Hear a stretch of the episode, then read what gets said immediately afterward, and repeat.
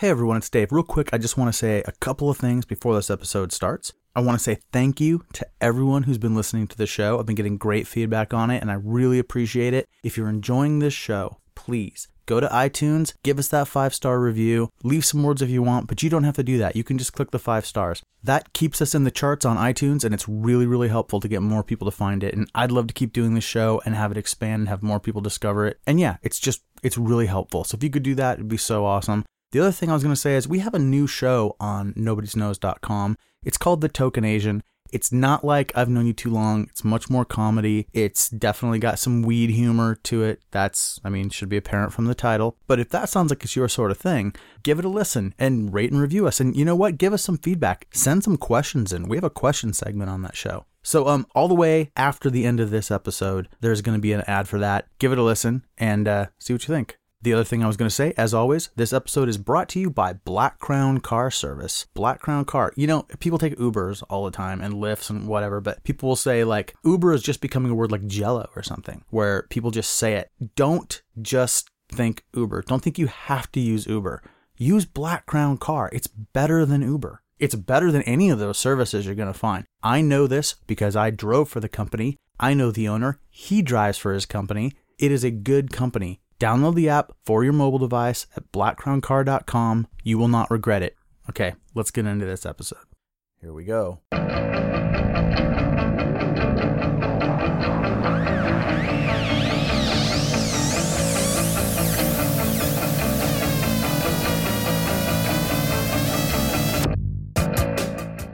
Well, welcome back to another episode of I've Known You Too Long.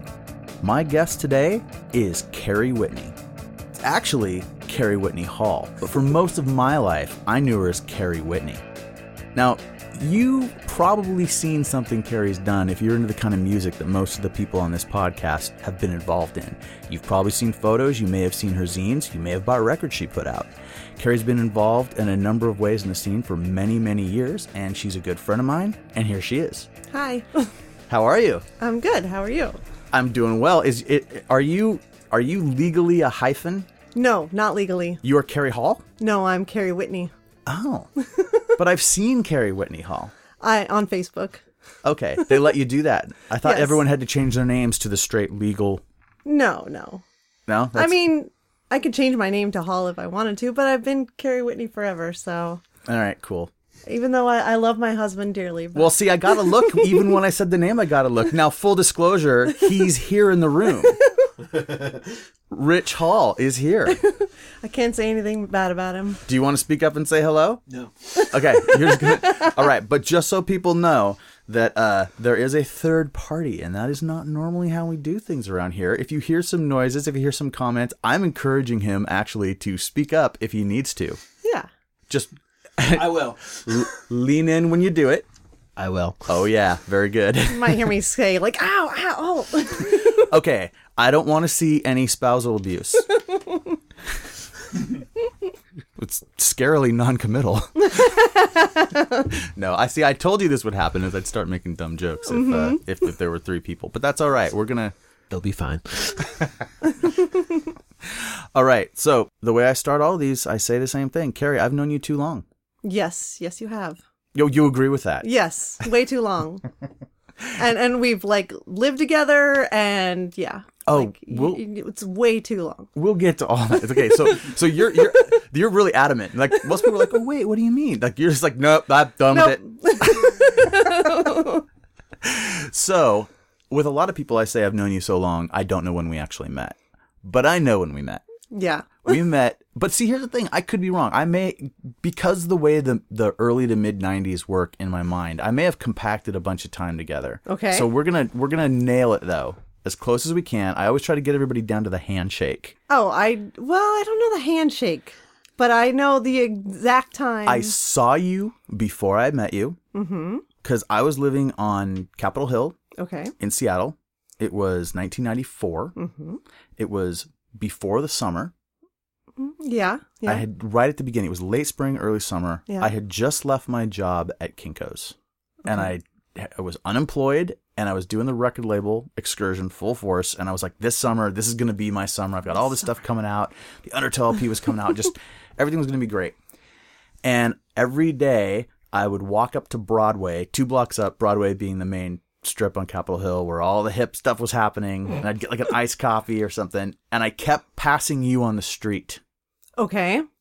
And I, my post office box was up there. I had all, you know, and I I'd see you and I was like, "Who's that?" Like you were someone I should know but didn't know. And so I'd smile, you'd smile. I'm like, "Oh, I got I got to meet this girl. I got to know who this girl is." All right. Does this sound familiar to you? I mean, not really. No, No, uh, you okay. made an impression. I'm sure I Okay. didn't.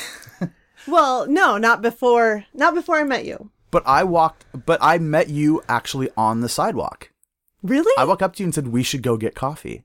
really? Yes, and you said yes, and we had never spoken to each other before that. Wow. And right after that, whatever you're thinking of happened. so right after that, a friend of a friend took me to my very first hardcore show. Mm-hmm. It was in April.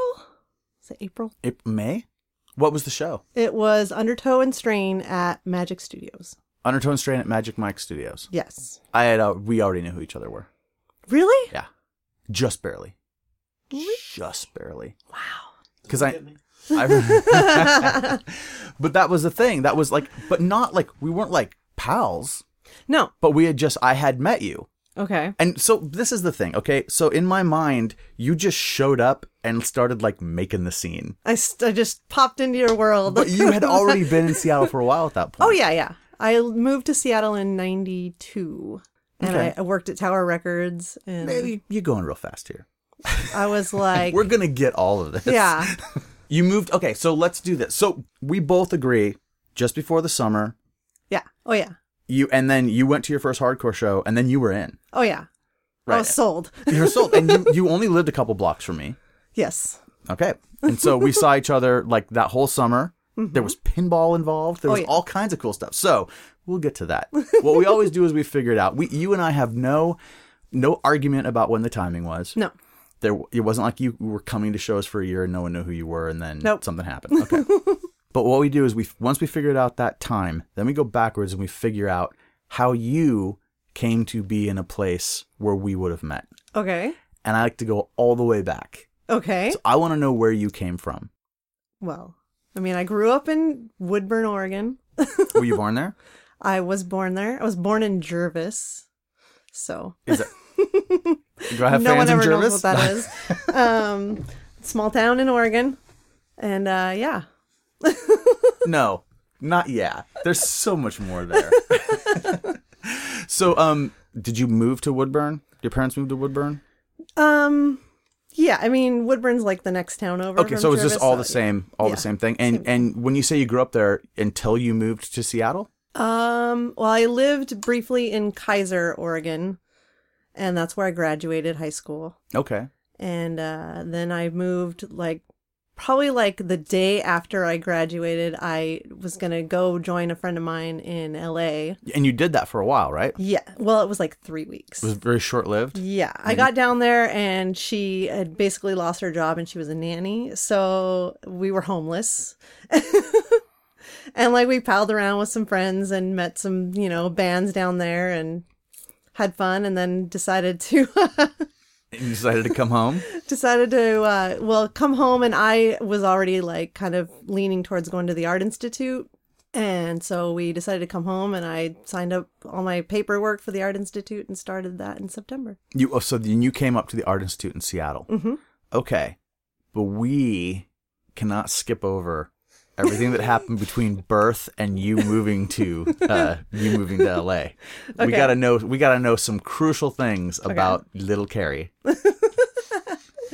Uh What uh, and there are key things that I ask everybody Oh, yeah. that I need to know about. I need to know uh, well what was your childhood like? Um, my childhood was awesome.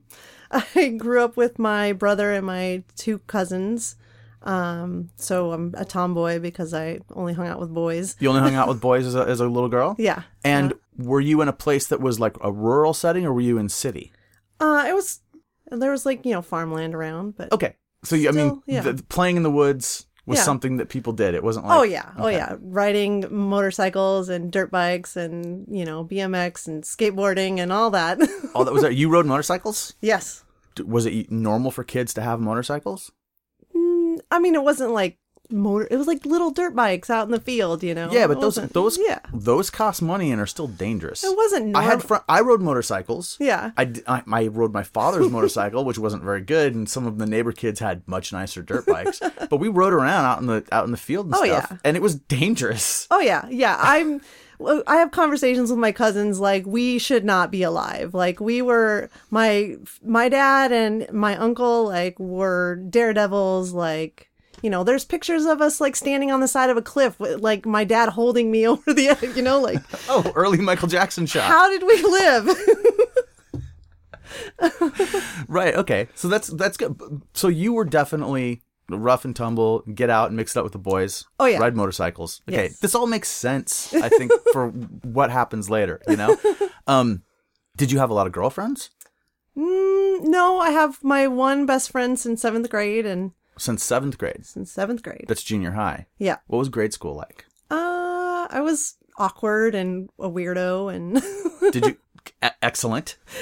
Did you go to the same grade school the whole time? I did Mm. up until high school. I went through s- all grades with all the same people. What was the craziest thing that happened at your grade school that you can remember? I don't know. Was there any anything that really left an impression? No, not it was just really. pretty chill. It was just a little There's kid having a good time. Little, yeah, little kids being weirdos. Ev- Every once in a while, that will pull out some pretty crazy stories that people won't believe. Like Bill and I had stuff happen that was unbelievable. Like absolutely, like p- you know, people getting shot, things like that were just No. crazy. So I think my parents like sheltered me enough. To... well, that's cool. There was- I well, guess- parents can shelter you, but when you go to grade school, it is your first time away in From a, in a your parents. in a little social group. And it's mixing up a bunch of different kinds of kids, and uh, anything can happen. You know? Yeah. no kids got shot any kids at my grade school, but like kids carried knives, Yeah, and it was it was the place where someone got shot was apartments connected to the grade school, and it was a kid's dad we knew.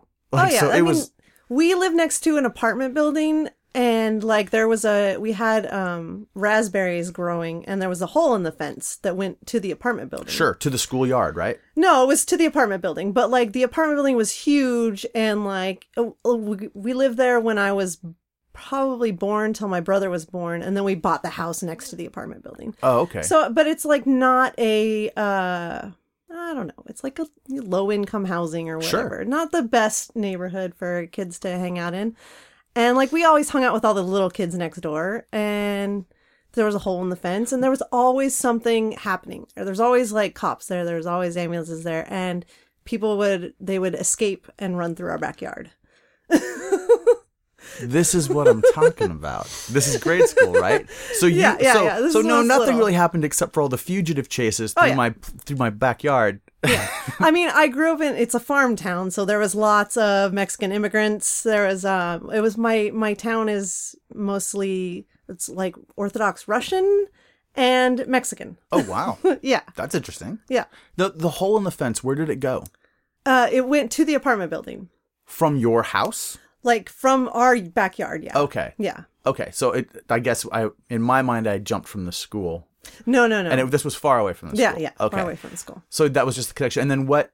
When these people would run through the hole in the fence and then run through your property, where then did they go? they would either jump the like our property out to the street or go into the next neighbor's yard Okay, because we only had uh, like we had a little fence i think it was four foot but then there was big like arborvita bushes in between and if they had run out the back of the property, would they just hit another house? Was it a neighborhood like yeah that? Okay, yeah. oh yeah all right.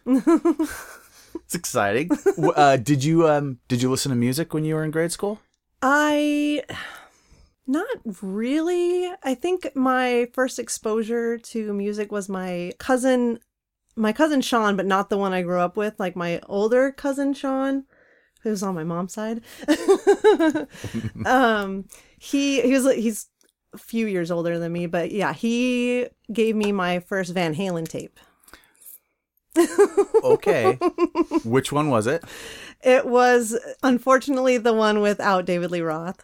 Oh, 5150? Yes. okay and uh this was what you already listened to music when you got that tape though I, I had listened to music, of course. Like my family listens to music, my you know dad and I. There was you know. music in the house. Oh, yeah, and, always and music in the popular house. music. Like Yeah. you listen to rock radio. Or Oh whatever. yeah, Michael Jackson record and you know Okay. So and- Olivia Newton John, Donna well, I, Summer. I know Olivia mean, come Newton on. John is important. Olivia Newton John is near and dear.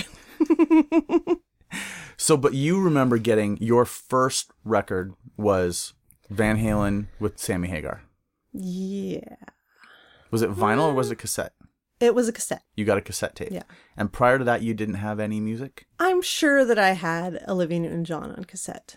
I think that was might have been my first cassette. It was Olivia Newton John, but like it was like in that time where you don't quite remember it. You know? Okay. So, for, see, so for- like my first real impression of music, not from my parents, is Van Halen. That well, and that's a big deal. but see, that's that's what I look for. I look for the thing where the the thing where music made the first impression on Yeah. a person. So, and was this a birthday gift? I don't think so. I think he had just been listening to it, and I was interested, and so he was like, "Oh, here, you know, here, have this. Here, have this." It wasn't a recording of it. It was the real thing. It was the real thing. okay. and so, d- did you just play that tape out? Yeah, yeah. And then I got into Motley Crue. Van Halen led you to Motley Crue. Oh yeah, Okay. yeah. And I know Motley Crue has been a big deal Oh, for yeah. you also. if, in fact, I already know that Olivia Newton John and Motley Crue are huge influences. but, like, okay. So, Olivia Newton John, did you know of her from seeing her in movies before you were into her music? Or did you get into her music and then were surprised to find out that there were movies that you liked that she was in? Um, it was definitely her music first, Okay. and then like, oh, I like Grease. I like. Well, was it Grease or Xanadu? it was probably Grease first, But, Xanadu made a made a big impression, but right? yeah, Xanadu. Yeah. T- let's talk about Xanadu. Well, I think Xanadu made a big impression on me because um, the Breakin' movies made a big, huge impression on me, and like Go- Beat Street. But those aren't from the same time period. But then, so r- yeah, they are. They're 'Cause off by like five years, aren't they? the Zoot Suiter dudes that are in Xanadu, i one of them is Turbo from Breakin'. okay. All right. So uh, in my mind, I think of those movies as being like four or five years apart, if not more. But I could Yeah. be wrong. W- This is the kind of thing that I clear up on the blog page or at the Mm-hmm. end of the episode in corrections. But um, so you're you're not implying that they're actually the same people. I, I think they're the same. I think it's the same person. He is so it's the actor we're supposed to believe when we watch Breakin' that that is Oh, the no, same no, guy no, in no, Xanadu. not I in the w- movies, I but it want that, is the I actor. want that to be true. Oh though. no, Okay. Xanadu I think was first, yeah. Oh, but it's after Grease, but before breakdancing. I think yeah, yeah, it seems at the time it seemed like a lifetime between Xanadu and breakdancing, but to us now it would probably be nothing. right, right, yeah. It'd be like next time we see each other, It's like two years. right? Okay.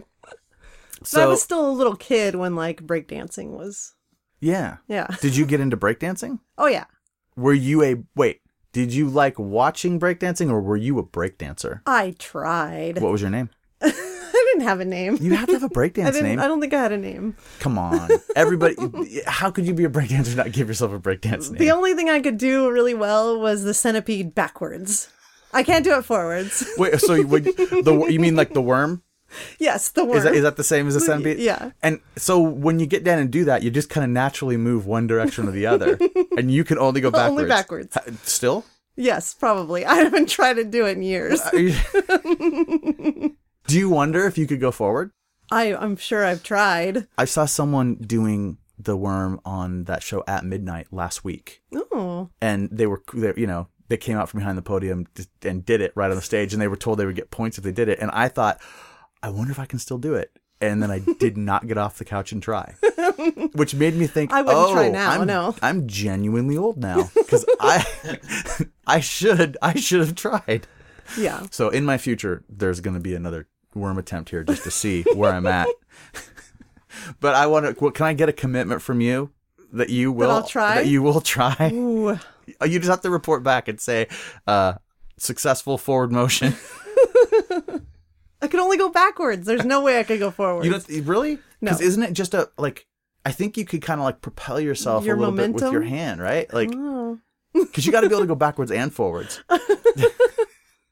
Only backwards. Is that a legitimate breakdancing move? yeah. Why wouldn't it be? I don't know, because it seems like everything else, because it was the only one I could do. It's the only one I can do. Right. Which always made me feel like it was more like, oh, there's that guy doing that thing. It's the white person's move. That's what. Thank you, Rich, because that's the thing I wasn't saying. I'll say it. Did I'll you say it. did you do breakdancing? Hell no. Okay. So you definitely didn't have a, a break in name. A New York original did not breakdance. It didn't hit my part of Queens. All right.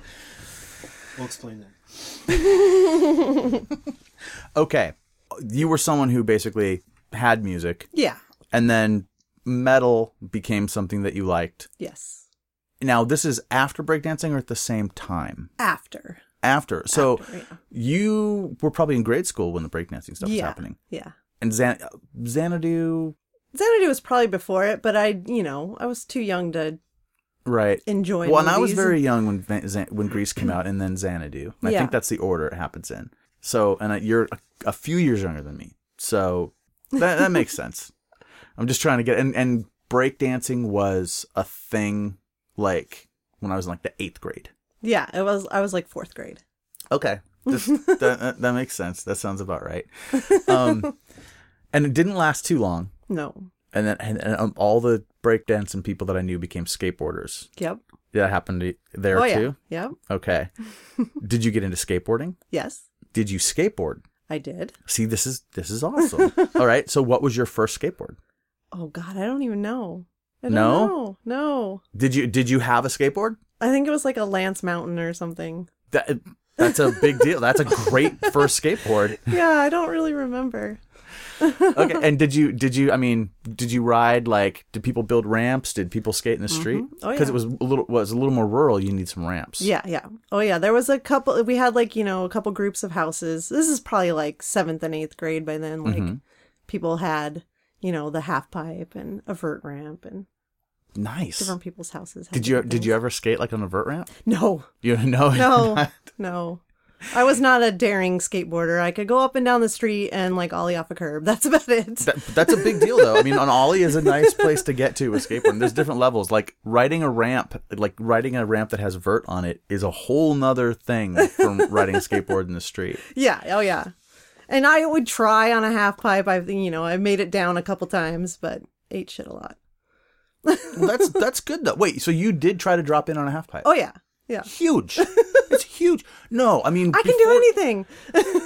It's incredible. Uh, did you did you have pads on? Yes. I've got more like once I started hurting myself a lot on skateboards, um I got more into BMX and like I can ride a BMX on a half pipe. You can. Yeah. Fantastic. I cannot. I never no, knew this. you did not know that she. Points for her, though. I haven't tried it in 40 years, but The important question is: Are there photos? I'm sure there are. I really would like to see some you you on a half pipe with a BMX. There's photos. only there's one person that I am still friends with that knows me from these days. so Did you have a BMX nickname?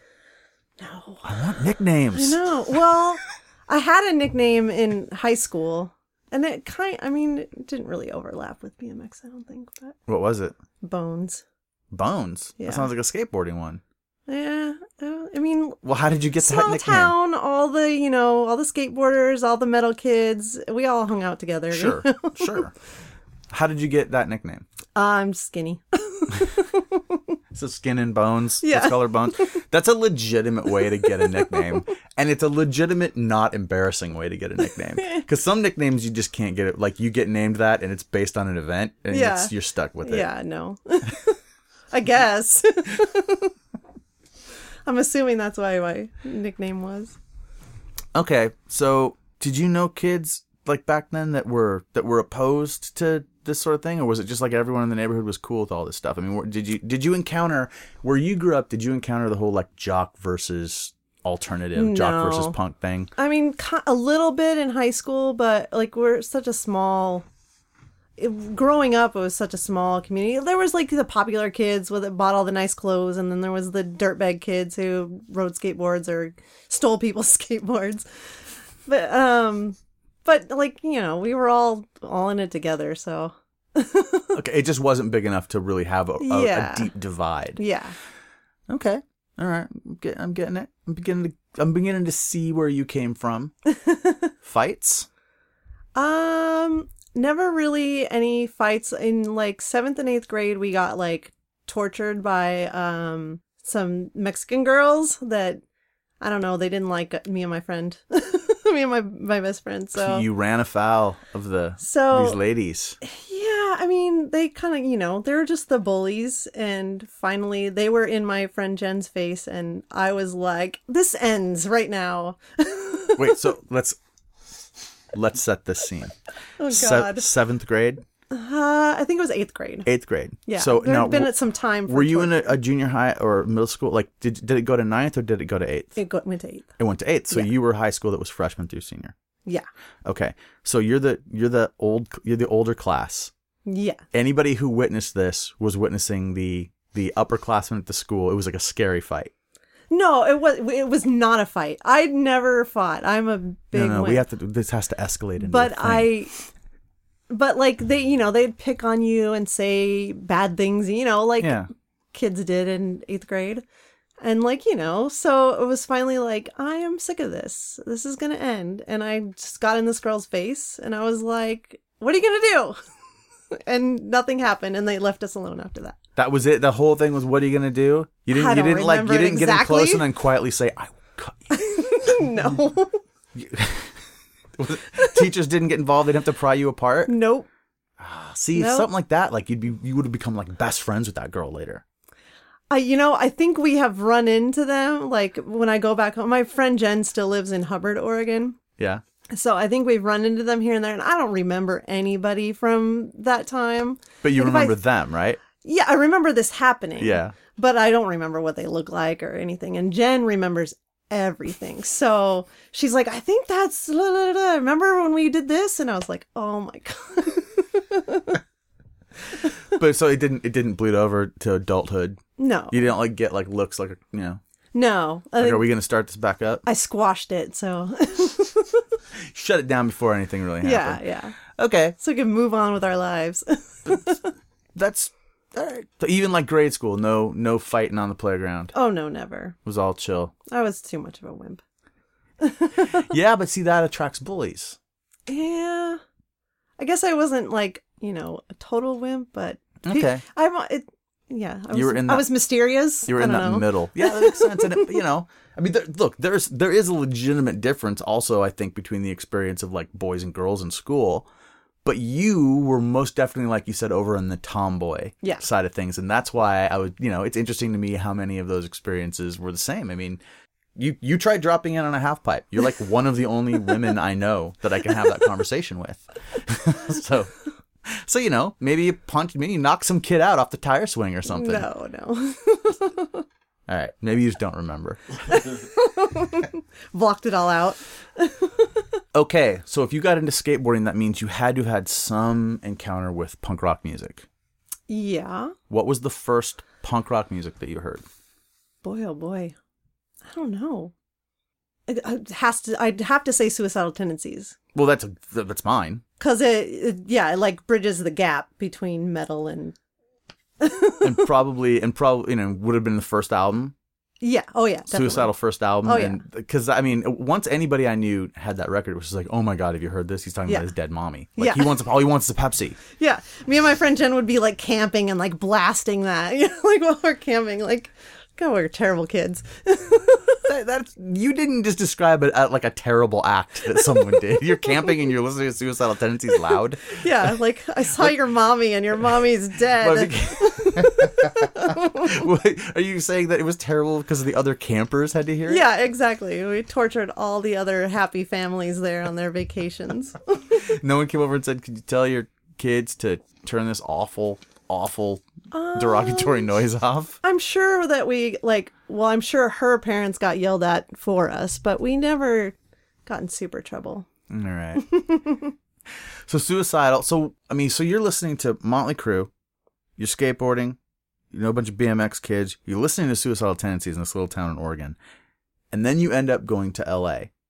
Yeah. after you graduate, After right? I graduate. So I mean, but but would you say high school? I mean, listening to suicidal and uh, Motley Crue is high school, or does it change in high school? Oh, it changed. It, well, Oh, you so you- okay? I- I'm I'm still I'm still putting You're in my still in eighth mind. grade. Yeah, in my mind, I've got you at my age, but I'm trying to remember that you're you're just back from me. Yeah. So, thank you for that for resetting me here. Okay, so what changes then when you go into high school? um, in high school, like I'm super Motley Crue fan, hmm like super butt rocker. Uh, Did you have a leather jacket? I don't think so. So you had a jean jacket. I had a jean jacket. Okay. I had a back patch. Um, I had really big hair. I I think there are photos out there. Oh yeah, tons. Um, and so yeah, I was a I love Motley Crue. I saw went and saw him like a million times back then. I begged my mom and my stepdad at the time. Prior to high school, no, this was in high school. in high school, okay. yeah, to bring us up to Seattle to see Motley Crue. What was your first live concert? My first live concert was Van Halen. Was Van Halen? Yes. Was it this around the same time as you got that cassette? Uh, yeah, I was twelve. You were 12. I was twelve. Who took you? My my dad bought me the tickets. This is terrible. My my dad bought me me and him a ticket and his girlfriend and her son a ticket. and then my dad had to work and couldn't take us, so my mom took me with my dad's girlfriend and her son. Now I assume they're separated at this time. yes. Okay. so it's not as weird as it could be, but it's still They awfully were weird. Oh, freshly separated. Like I boy. my parents got a divorce when I was 12. So they would probably been separated like 4 or 5 months. And so your mom did this for you, even though she had to go with this. She did.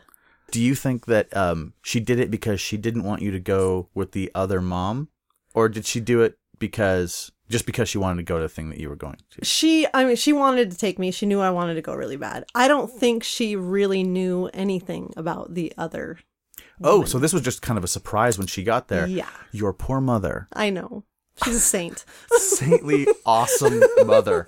wow. And as a kid, as a twelve-year-old, did you see that like realization, or did you did it get weird? It, well, okay, so I had the time of my life. I'm like standing on my chair, singing along. Woohoo. My mom sat there perfectly still the entire time, like, didn't say a word, let me have my Mm. fun, took me home. Did she uh did she just not like rock music, or was it because of the situation? I think it was the situation. Oh, that's rough. I mean, she, I don't think she was a big Van Halen fan, but. well, well, who else played? Uh, shoot, I don't. I think it was Whitesnake. White Snake open for Van Halen. Yeah, yeah. She didn't like them either. No, Nope. No. I think I think the Van Halen. My dad had the 1984 record, so I think that she Yeah. associated that with him. So she was just like, whatever. the White Snake Van Halen. That's awesome. Okay, so that that was your first concert. That was my first. Concert. But what was your first show? So my first like show. Hmm. Well, I mean, like a local show. Like we went. I went and saw Lebansky right at, right after that, and that's Wh- like what a- band? Lebansky. Labansky. Like a Portland local legend. Okay, and so you you did that like at twelve. Yeah, yeah, like right after that. So uh, once you'd seen live music, you were in. Oh yeah, I'm doing this. yeah, Okay. Yeah. And not see, I mean, I think there's a lot of people that grow up and they go to concerts because they get to go to concerts, but that doesn't always mean that those people are now going to go to shows. And Right. That's a there's a Right. big difference. So and when I went to see, and this is all my dad's influence. Like he always took me to plays, and he wanted me to see live stuff. And so he took me to see Lebansky, and like being at a small show, I was like, oh, like you, you're in close proximity to these people playing music. Like you, this is real. Like these are real people. They're doing it for a living. They're not superstars, you know. Like Wait, you had that understanding at 12 yeah, years old. oh yeah. That's huge. from going from like Van Halen Yeah. to seeing Lebansky, it was like two or three months after Van Halen that I was just like, wow, this is real. That is so cool. and then so after that, were you going out to stuff regularly yeah. from 12 on? Mm-hmm. And, w- and because your father was taking you. Uh, yeah. Well, in the beginning, and then my mom took us to a lot. My friend Jen's mom took us to a lot. What was the first thing you went to on your own? Mm, Where you got there on your own? Well, I think. God, I don't even remember. I don't even remember. I, we went to a show. I remember being at the the Coliseum in Portland. I remember my dad dropping us off, and he worked shift work, and he worked in Oregon City, and he was gonna pick us up like afterwards. But then he had to like work over, and we were wandering around Portland trying to find phones to use to call him. And Wait, what year is this? stuff. I don't even remember. It was high school. It was probably no. It might have been like Pre cell phone. yeah, pre cell. He's supposed to come get you. Yeah. But then he's stuck at work. Yeah. So the plan doesn't work. so plan doesn't you're work. so you're waiting to get picked Yeah, up at and like what? midnight around Portland. So like what? Like a half hour goes by. And you're like, oh no. yeah, like we need to find a phone. So we were like wandering, like we And went this to is how it used to work. yeah, we went to like a hotel and asked if we could use their phone and hang out in their lobby and wait for my dad to come get me. and which show was that? I don't remember what show it was. But it was some I have rock Mm, no thing. idea. Yeah. Mm-hmm. So you were big hair and a jean jacket with a back patch, going to the hotel, Holy jeans, high tops. hanging out in Portland, Yeah. dodging skinheads. yeah, yeah, yeah. and so, um, how did you? How did that resolve? Um, I never uh, like my dad finally came to get us. Like I called Once him you at got- work, and he was like, "Stay there." Wow. Yeah. Yeah. That I- was the that was the way. yeah, there was there's a, there's some strange like yeah. When uh my uh friend's mom took us to see, I think it was Bon Jovi. They took us in the Cobra because they had a Cobra Mustang, and we thought we were hot shit. And uh concert's over, we're going out to the car. She had left the lights on. So we had to find all these like cute, like long haired dudes to help push the car, get it started. Right after they get, uh, get jumper cables. Yeah, yeah. I don't think that, we were, that like, wouldn't be freshmen. the worst place to to find dudes that knew about cars. Oh though. yeah, totally. They were probably pretty stoked. Yeah, Hey, ladies. yep. if they didn't say, "Can we give you a jump?" they weren't doing their job. Well, we were with my friend's mom, so they, you know, well, they could have been there with their friend's dad. they had to be, you know, decent. I'm seeing a. I'm seeing you're shaking your head, Rich. You agree? Those dudes failed. Fail, right? fails. You would hit on the mom first because she's the older one, and like, oh, cool. Plus, bonus. it's gonna charm the mom, yeah, right? charm the one. Hey, Mrs. You know, hey, mom, like, can you take your daughters Good out. God. I never had it like that. that was. I wish this. the sound of an eye roll would come through the microphone. I don't think that like I don't know Portland, Oregon rockers had that much class. Who was it, Londa? yeah, it was Londa. Yeah, Londa was cool and hip. And like, why not? You know, so, how far away was Portland from where you were living? Uh, it's like forty-five minutes Okay. north. Yeah, But you still have to. I mean, there wasn't like, like public transit that would get you there, right? You had to have a No. ride. yeah. Oh yeah. All right. There was public transit in Portland, but not. Right. You still have Back to home, get yeah. to it.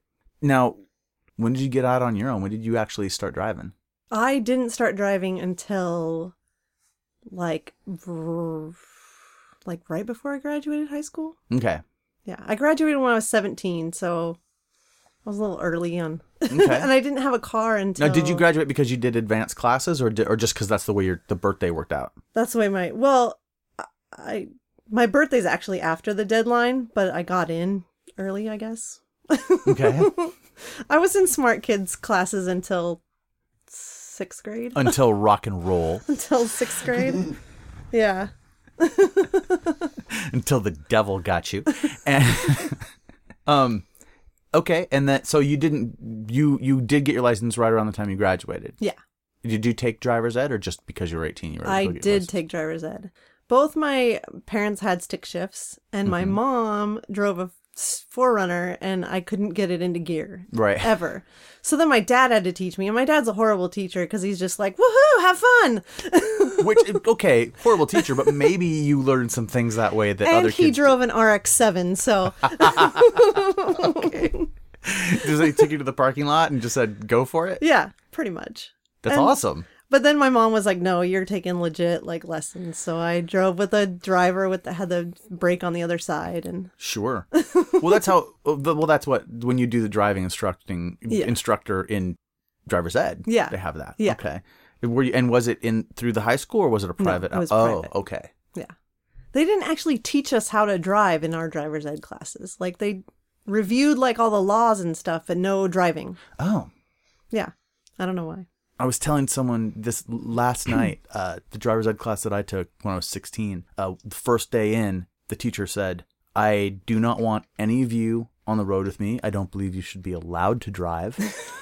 it, it makes me mad to think that I have to be in danger because you will be allowed to have a driver's license. I want to fail every single one of you. If you miss any assignment or are even late, you're done. Oh wow. I will do everything in my power to keep you from having a driver's license. Try to pass my class. You're like, oh, oh, it just, it was the best. I hate to say this, but like, it was probably the first time I ever had to like really go, oh, it's up to me now. Yeah. And like, knuckle you're down gonna and, get it. and I did. and I don't know any other kids in the class with me that didn't get it. Like, they didn't come through. Everyone stepped up to that plate. And I kind of felt like, wow, maybe this is weird, but maybe more things should be this way. and then I Reverse psychology. kind of like I don't know. It's weird. It, it- I became a better student across the board because of that. So it was weird. I, I don't know. It's almost like you know, like the the rocker kid that gets sent to like the military academy and then like finds his like best inner self or something. I think having a car at a teenage age is like a right of freedom. So like this is what I want. This is what I'm doing. So that's why you felt it was. I don't know Yeah. if they're even allowed to anymore. no. no. Nope. Yeah, I mean, I was still, I was still in that time. This was the '80s. This would be '87. Oh yeah. Uh, so like, the, you know, car culture and like the idea of like Greece and American graffiti and stuff like that was just what everybody ate up. And like, you know, I, we had a pro- I grew up in Bellingham. We had a cruising problem when I was in high Yeah, school. we They had had, a to make cruising law. problem. You had a cruising problem in your town? Yeah. How many people in that town? How big was it? Well, okay. Th- we had a cruising problem in Salem, which was Okay. where I went to high school, or close. to Is where I that went to close? Do you school. think? Do you think that's comparable to the size of Bellingham? Mm, it might be a little bit bigger than a Bellingham. little bit bigger in Bellingham. Yeah, yeah. But did they have to make rules like you could your your car can only go down this street twice an hour? Yeah. Oh yeah. There was all these weird. It's like this is insane. This is to stop the high school kids that just got their licenses from driving around in circles. it's a problem. We have to do something about it. Let them practice driving around in circles, for God's sakes. I don't know that that exists in the country anymore. Probably not. Well, Keenan Vodolato 'cause you can't just got his have- license, but he can't. Uh, You can't have your friends in the car. right. Yeah. he can't drive by himself. He has the like he's passed, but he can't. It's like six months now of only. Uh, it's like only having your learner's permit when you actually have your license at first. Yeah. It's crazy. Yeah. I I had. it's A, probably much safer and better for all of us. oh yeah. but you can't pile a you know 400 teenagers into a car. Which we did all the time. yeah, totally. You get in all kinds of great trouble. Yeah, my Who's gonna- mom. listen, who's gonna drive to go get the beer? That's what I'm saying. sit in the parking lot and bribe some poor soul to get you beer. Those are small Totally. town problems. Are those small? Well, yeah, because Sorry. so the guy who dropped the New York stuff earlier, like you, you actually had like a train you could get on. Yeah. yeah, we didn't we did not have that out here. Small town problems. Well, it's- Well, and and even even if you were in a bigger town here, it's kind of West Coast problems a little bit, I suppose. No, I have friends in the Midwest that have the same problems, like cruising and like what's that? Yeah. I don't know that. Oh wait a minute, maybe you misunderstood. Cruising was not a problem. Maybe in your I mean Too funny. Oh. I only found out about cruising 18, 19 when I hung out with my friends on Long Island, and that's what they did. I'm like, this sucks. well, now was Long Island the equivalent of a small town in for New York? From New York, yeah. Yeah. It was the suburbs, definitely the suburbs. Right. I mean, I'm not saying I lived on top of the Empire State Building, that kind of city boy, but like, it's definitely there's neighborhoods, and you can can tell like the reverberation due to the public transportation being limited out to a certain Right. point. They're like, okay, this is no man's land for Well, and I've, I mean, I've I'd been in Long Island like with Undertow in like '93, and it was definitely like, oh, this seems more familiar. yeah.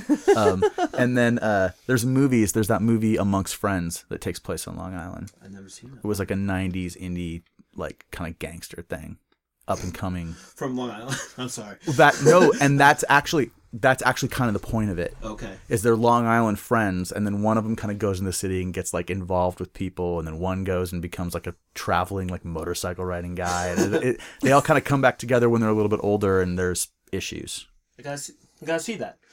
I don't know that Hmm. it's good, and I So- may have even gave it just described it Too much totally credit? wrong. Yeah, It kind of sounds like me and my friends who I grew up with. So I mean, you I'm probably that guy. you probably should watch it just to see if you recognize locations and and if any of it rings true.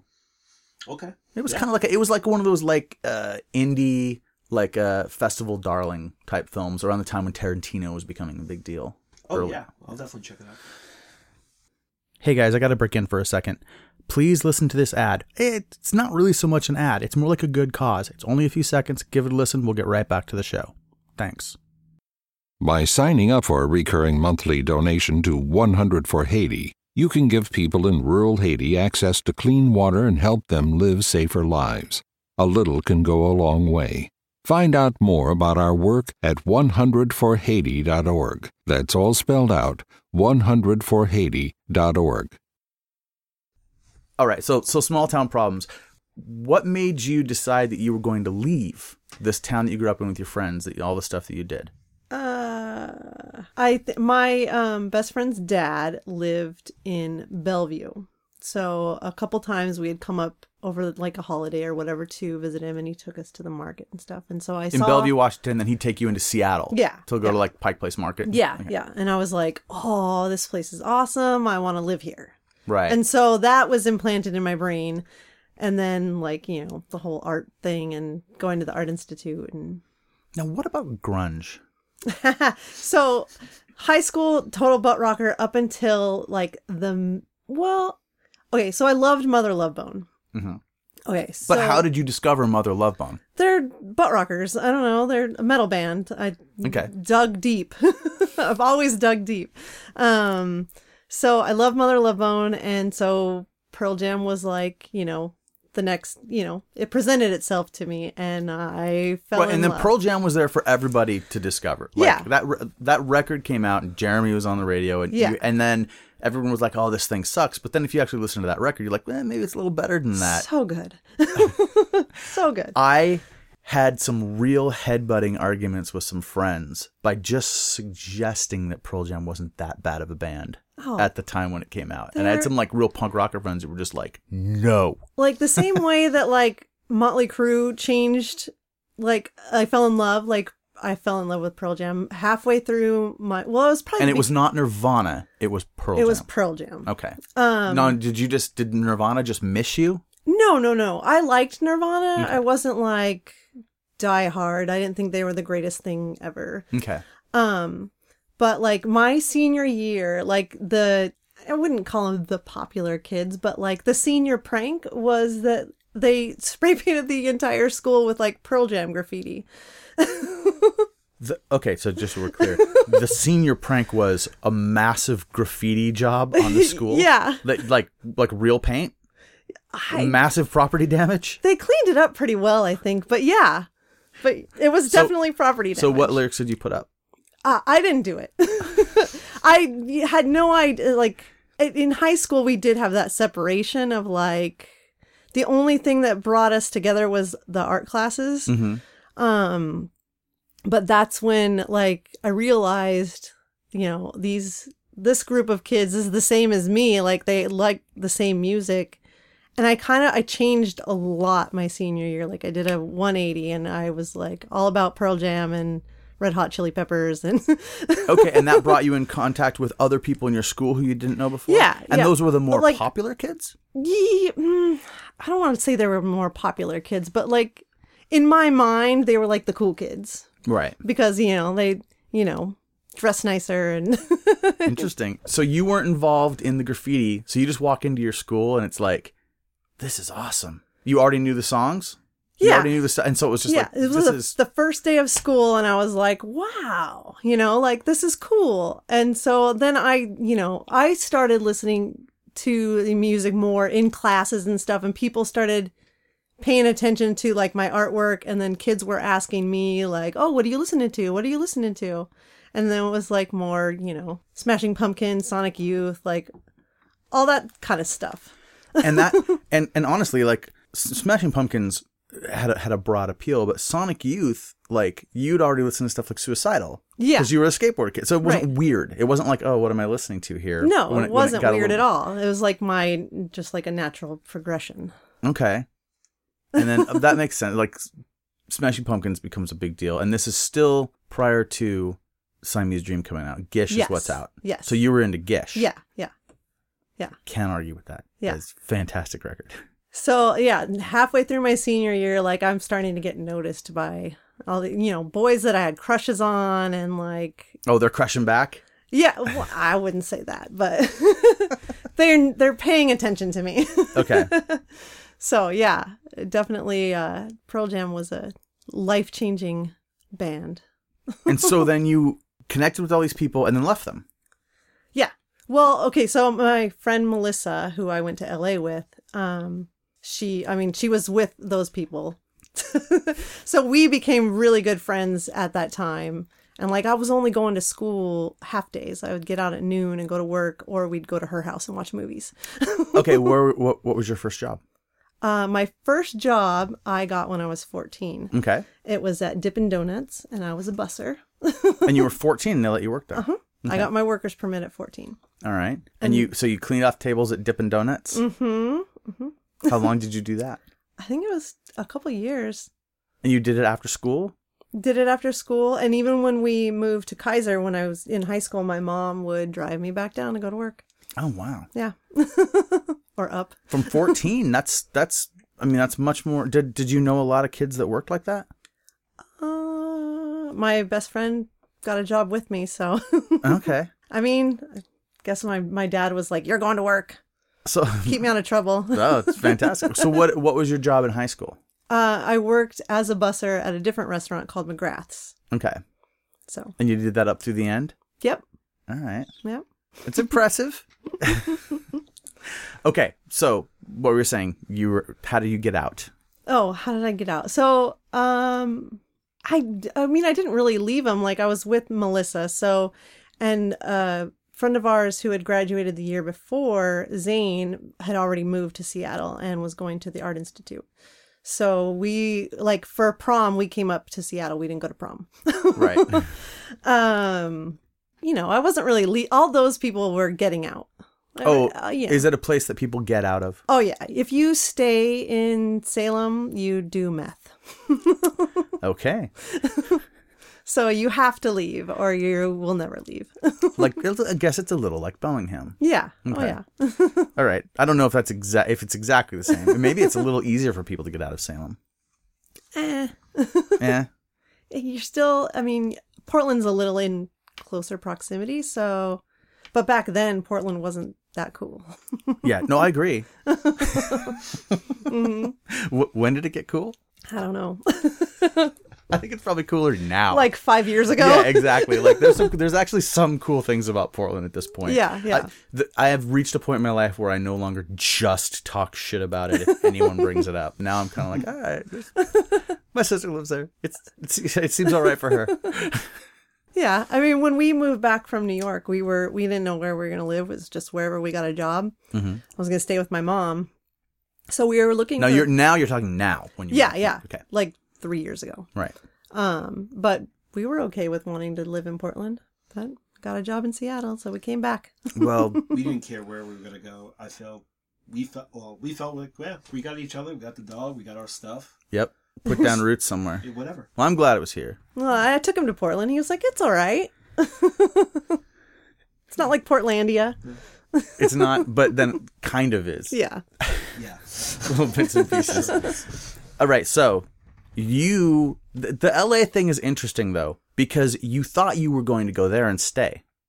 No. Oh, you did. You just always knew it was more like a vacation. Yeah, because I knew that I, it, I had goals. Like, you know, I knew I wasn't gonna stay there. I wanted to go to school. I wanted to. But you ha- do okay? art. But when you went to LA, you had not yet applied for school. I had applied. I hadn't finalized anything. Okay, so there was still an idea that that LA could be the thing. Yeah, I mean, my friend Melissa, I was madly in love with her. She was everything, like, so um, we could have survived anywhere. Right. That, that's you and her against the world kind of yeah, thing. yeah. Until, until I got there and I was like, oh, we have no place to live. Oh. And w- was that a was that a real like culture shock? Because you'd been going to Portland and Seattle, but LA's a lot different. Yeah. It wa- I mean, I don't know. I feel like I could survive anywhere, I guess, but uh You met some interesting people while you were there. oh yeah. Any that you feel like bringing up? I Are you baiting me? Well, I could just lead this conversation into it, or we could just, or you could just, Fine. you could just um suggest if you want, or we could not have it in there. so, um a couple of the the bands that we were staying, one of the bands was El Magnifico and one was Transcendental Hayride. And um through these this group of guys, um we met some porn stars and and What, so, what part, like, where, where were you actually staying in the LA area? uh I want to say La Brea Okay, was um but you weren't in like the the porn area, the valley or No. whatever. I don't know. But you told Back me, then I didn't know where anything was. But I you- just got there. you told me that you met Ron Jeremy. Yes. So because um Melissa and I decided to get the hell out of there and come well we went home first and then we came up here, Mm-hmm. but uh we wanted to get some money to get a bus ticket back and get all of her shit back. And um so our friends Wait, hold on. Before before we go any further, right now everyone is wondering if you're about to tell a story about getting into porn. And I know what the story is, but everyone listening is like, "Oh my god, what is Carrie Whitney talking about?" Go on. okay. So, through friends of friends and people that we hung out with this lovely three weeks in LA, um, one of them was making a porn. And you needed money for a bus ticket. What happened? So, um, they all knew that I was an artist. I did finger quotes there. Um, so I got asked to paint or design a logo and paint a sign that was a backdrop for this movie, and it's called Hollywood Studs. So you were a set designer. I was yes, yes, yes. Oh, the the relief from Rich. He knows the And story. this is how This is better with tone. And this is how you met Ron Jeremy because he was in is- the movie that you made. He was in the movie, and um, we actually had to hold um, what are those cue cards with the lines on them? For it was wait, wait, wait. So you were you actually you were like the guy on SNL who's holding up the the cue Yes, cards for the host. yes. It was only for the scene, like it was a takeoff of the game show. Um, Hollywood Squares. was it? No, no, it was called studs. It was called Studs. Yeah. There was a there was a so- brief period of time when like Arsenio was on TV, where I think right after Arsenio, the there was a game show called Studs. Yeah. Yeah. There's three guys on the couch. Yeah. Yes. Yeah. Yeah, okay. Yes. Um, so we only saw it, just- held the, the cards with the lines on them during the game show scenes. Mm-hmm. And Did you clear the, then you had to clear the room for the filming? no, they did the filming like in other people's houses and stuff. So we were only there in the warehouse. Like I didn't see any. You didn't see anything except you did meet Ron Jeremy. I did meet Ron Jeremy. I did see him twirl his thing around. See, that's the thing. If they weren't In person? filming any of those scenes, is he just the kind of guy that just walks up and says, "Hey, check this out"? No, no, no. He's from Queens. oh, yeah. hometown boy, huh? Made good. It was part of a scene where he was showing off his stuff, you know. And and was he was he reading his lines off your cue card? Uh, I don't think so at that time, no. Or he just memorized it because he's No, because uh, he's a pro. Well, my friend Melissa was helping, so I That's- don't remember what I was doing then. so without details it is fair to say that you moved you, you left your small hometown in oregon came to la got briefly involved in porn and then fled the los angeles Yes, area yes. that is legitimate That's legitimate. Okay, but now we know the deeper part of the story. I had heard this story and was fascinated by it. There was a uh, Did you hunt down the I videotape? didn't hunt it down. So Somebody y- hunted you it had told down me for that me. you were involved in a movie called Hollywood Studs, and you told me the story about Ron Jeremy. There was a little um, mini mart next to the Globe, which was a vegan restaurant on Capitol Hill, and I was buying like candy or something at, at this at this mini mart, and I looked up, and right behind the guy there was a row of VHS tapes, like behind the counter, right, Uh-huh. like like below the cigarettes, and the only one I could read was Hollywood Studs, and I was Holy like, shit. oh hey man you gotta let me see that videotape and i you know it's eight bucks or something and it's like i think i think this is carrie's movie i think i think so I, i, didn't know it presented itself to you. I thought you no sought it out. no no and, and this was even even this was pre the ability to do that on the internet like Oh. we had just i mean the internet was so this would have been like 1996 Yeah. Pre-internet. yeah. so it I had internet, but there were no, there was no World Wide Web. I could send things to We I had could send message boards. emails to people, and there were the uh, like the AOL chat rooms. Like that's pretty much it. So I couldn't really Yeah. you know even if I had wanted to, but it just popped out at me because there it was, and I thought, well, what's the what are the odds that this place right by my home where I go get you know, biscuits and gravy has Carrie's movie, and you were in Kansas City. Oh, so it was 97. So I bought the movie and then I sent it to you in the mail. Okay. And then you call me and you're like, what the hell? but there's actually one more funny part of the story. And the only reason I felt like telling it, because there is one funny part of this, is because then you watched the movie Yeah. and discovered, since you hadn't seen No. the scenes that they filmed, I that, had no idea. I That knew a it was f- out there, but like that a legitimately. futon that appears in the movie was the same futon that you'd been sleeping on oh, while yeah. you were oh, yeah. standing there. Oh, yeah. So you'd been sleeping on one of the props. Yeah. Mm-hmm. Okay, mean- you look like you haven't heard this part of the story. I didn't hear this part of the story. but it was you you guys were credited in the credits of the film Um, we were, but not with our names. no they gave you a, Yeah. a special a special porn name for it what was it Terrible, terrible. Um, this fucking Bull Dykes one and two. so I know this part of the story. is there a, so what i'm wondering is you have i believe you have an imdb credit for being in my film because you're in the edge of Yeah. quarrel and i wonder if i go to imdb and click your name No. does it is it also known as this mean- fucking bull dyke number two We should list that. we but... could I, we could fix that up to make sure you get your proper due Yes, yes. I mean, I have to. This is my roots. so that's amazing so you flee porn Yes. to come to, to go to school in in Seattle. Yeah. So that's your your twisted path towards the place where I am. Mm-hmm. but you come to Seattle in '92. Yeah. I'm still in Bellingham. Mm-hmm. Uh, you get a job at Tower Records Yes. immediately. Uh, yeah. Mm-hmm. So you're you're, you're enrolled in school and you're working at Tower Records. Which Tower Records? The one on Mercer. On Mercer. That's a QFC. Yeah, it's a QFC now. They're all gone, and they were so awesome. Um, okay. How long did you have that job? Uh, I had it. There was a brief period. uh, So I dropped out of the Art Institute in 93 or kind of like mid 92, I guess 93, um, and moved home and worked at Ranch Records. Okay, But- so, you did. You came here. Uh, So I you worked left- at Tower. I left. I went home. I worked at Ranch Records for like three months, and then I moved back right. and started working at Tower again. At so Tower there was again. like yeah. So it was probably like two and a half, three years. Okay, and then you left Tower under some sort of shady circumstances. Yeah, I've heard, I've I've seen you reference this recently on Facebook. What happened? because they had that Tower like documentary thing on. Um, oh, that's right. There, are you in that? No, no.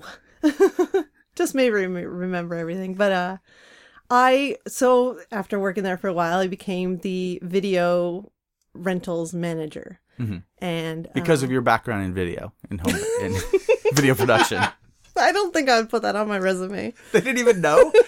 I don't think so. Okay, And uh, so, I mean, everybody stole from Tower Records. I mean, they paid you shit. So, uh, yeah. But so video rentals. but you weren't stealing. I wasn't stealing. Video rentals are free for employees Mm-hmm. unless the, you're late. So you pay the late fees if you turn them in late. So I was, you know, if somebody brought it back and they were like, oh, I just found it, you know, whatever, I'd take their late fees off. if they were employed, yeah. right? Yeah. you know, they're all we're all under the same, you know. yeah, you were looking out for your people, for your Yeah, team. yeah. You could have even called it a team building exercise. Totally. And then you got fired for it. yes, that's fire. rough. Well, and the the kicker was that I took my own late fees off, Uh, and it was like eighty bucks. So I got okay. I got fired for all of that. they didn't they didn't like give you a warning. They just Yeah. unceremoniously booted you out the door. Yeah, Sucks. yeah, Well, you know, then they went out of business. I know. Well, they might not have. I was building team. Clearly they were Camaraderie. making rash decisions without considering the full extent of them. Yeah, And that led to the demise of their company. You were just a victim along the way. exactly, Cool. exactly. I'm glad we sorted that out.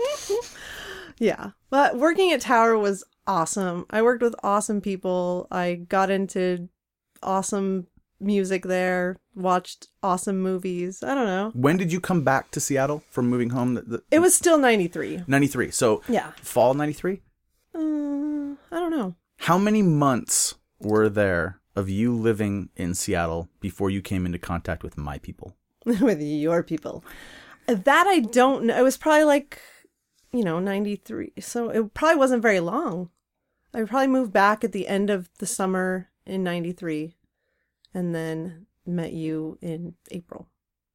That sounds about right. Yeah. And who? I was still working at Tower when I met you. Oh, you hadn't you hadn't lost the job yet. No, Oh, when did you lose the job? it was probably not long after that. I don't Beginning of the remember. summer. You weren't working there in the summer. Mm, I don't remember. I was still working there because that's how that's how I went got invited to the Undertow show. It was a friend of my friend Robin, so we like that's how I you know ended up there. It was probably like a two weeks later because I was already entrenched in hardcore, and they were like, "You don't want to work here anymore." Oh, wait a minute. So you're you're okay. You're getting involved with our scene. Yeah. Actually, took you out of the culture of Tower Records. Yeah, yeah, And they were like, no. yeah. Well, then I'm sorry, but also we I'm got non-conformant. you, we got you out of something that was going to go bad. yeah. it was it was going bad. Don't worry about it. so you basically just like made the scene and boom, it seems like you just like met everybody. Yeah. And then you were living in a house that was one block off Broadway. Mm-hmm. Um essentially like right off the same street I was living on like a few blocks the other Basement direction. of that house. A basement of that house and your house became one of a number of like meeting points oh yeah. there were different that summer's this there's this magical summer of 1994 which has all these amazing things that happen and all these terrible things that happen Oh, yeah. and a lot of that was centered around your basement your basement uh, it's not apartment but your basement house Yeah, basically yeah. and so you could it was one of like three places you could go to and just see who was hanging out like yeah. People knew how to break in. people know how to break into Yeah. your house it was more just like Like, I would a come home and communal people would just spot be hanging out. and you have various different people that we knew, like com- it, moving in and out as roommates and stuff at Uh-huh, different times. And then you were in, Mm-hmm. and shortly after that, you were straight edge. yep. Do you remember that whole thing?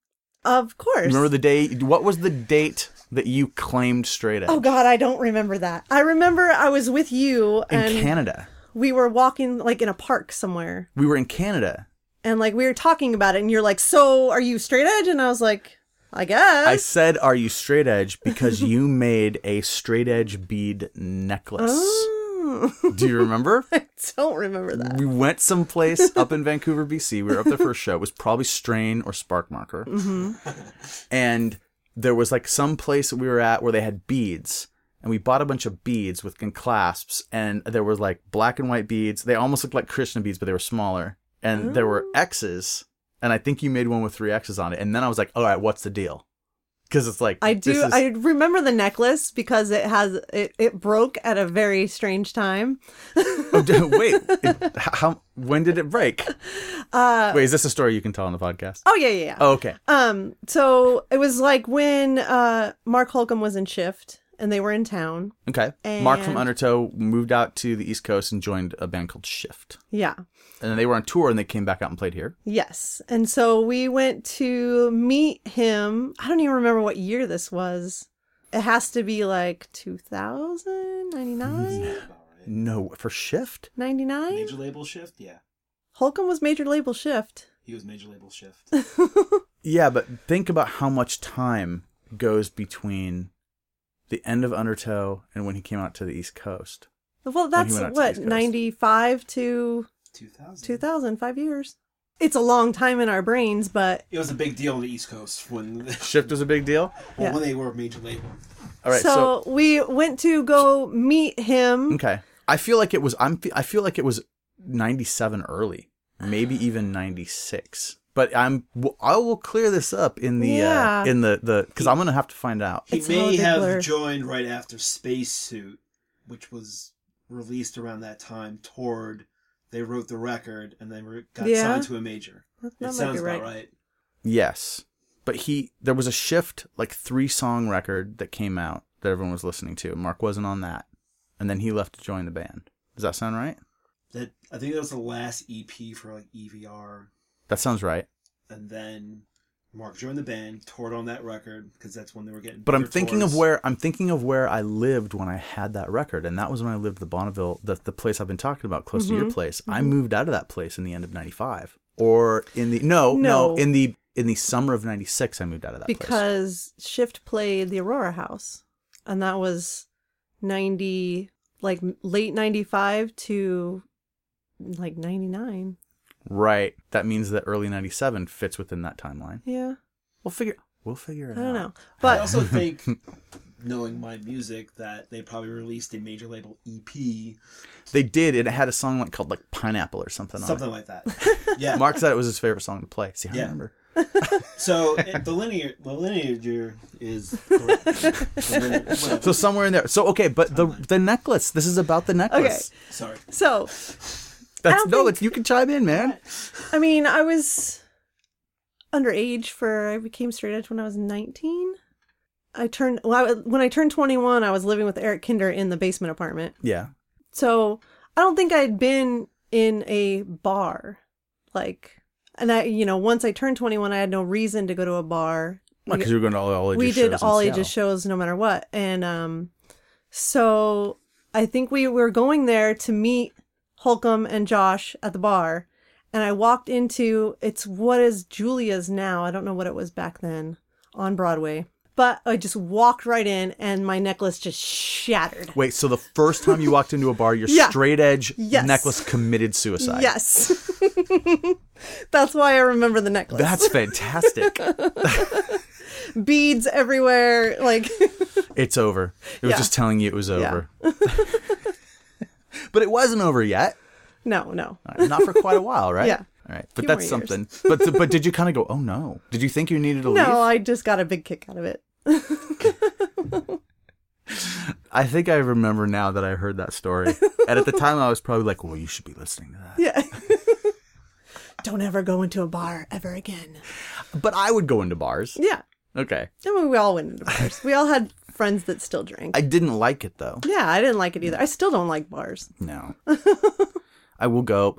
But see, it, for, part of the problem for me also, on top of the fact that d- the culture doesn't have anything to do with me.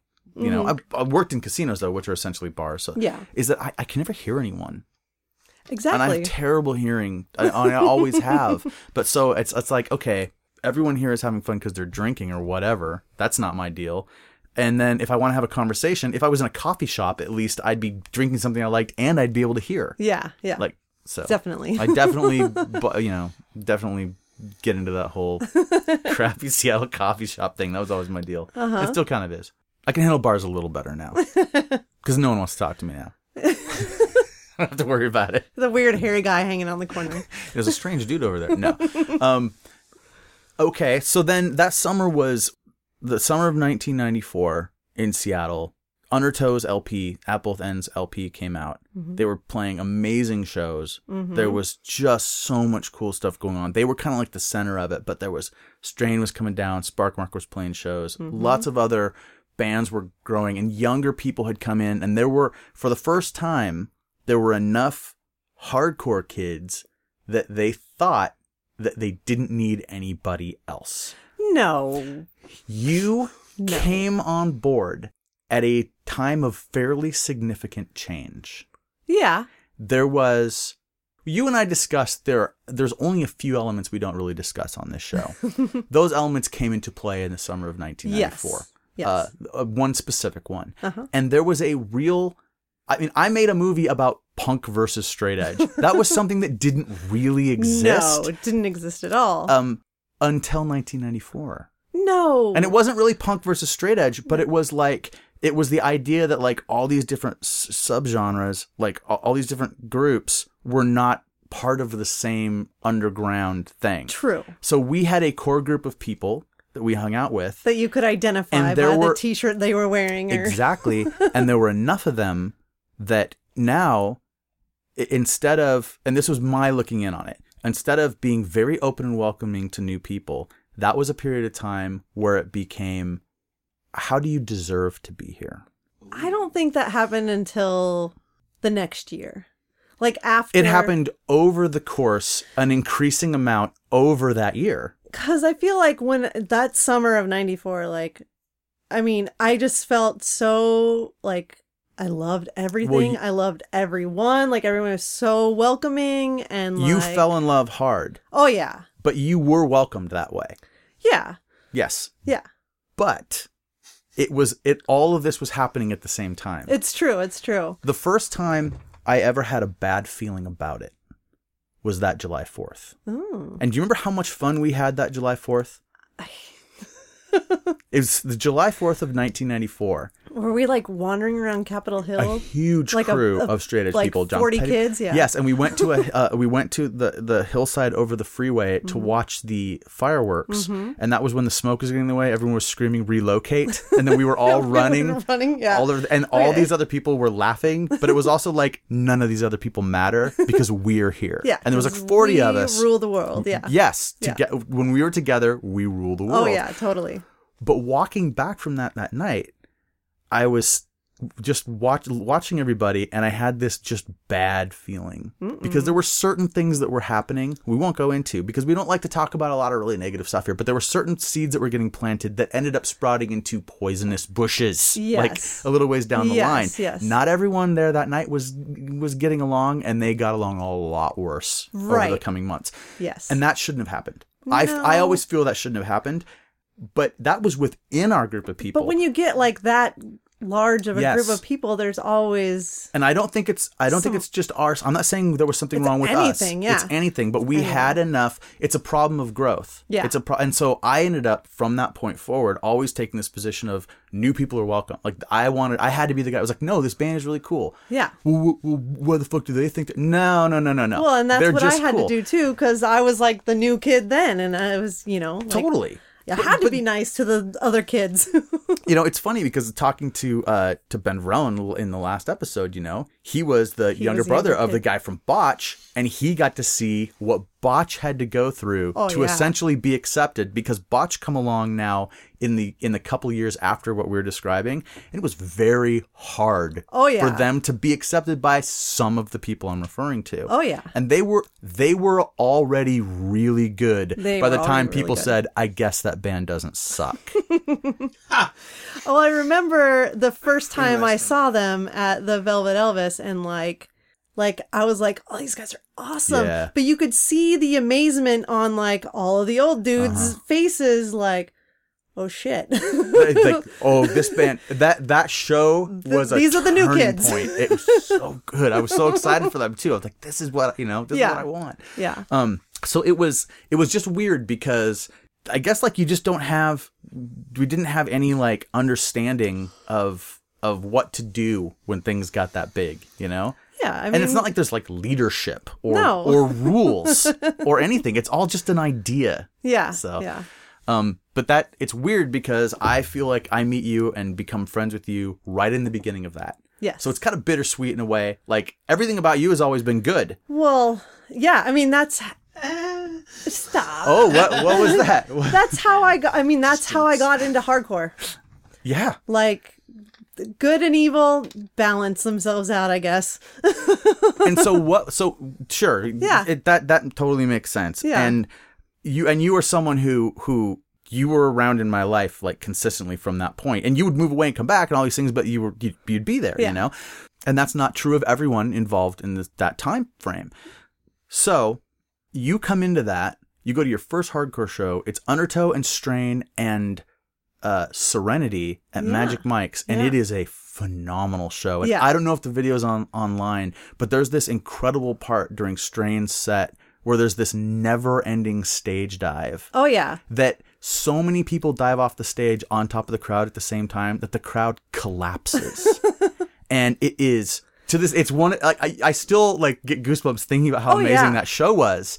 And so you were just like, all right, I know I know these like grunge bands, I know these metal bands. Yeah. I listened to Suicidal in junior high and when you saw that you were like I mean, i I listened home. to at that point in time, like I knew who Dag Nasty was. I listened to Green Day, like I Okay. loved Operation Ivy, I love Rancid. So I was like a pop punk kid. I was the poster child for pop punk at that time, and so and I just got invited. Like you might like this, and I walk in and I see this amazing thing happen, and like everybody was so happy.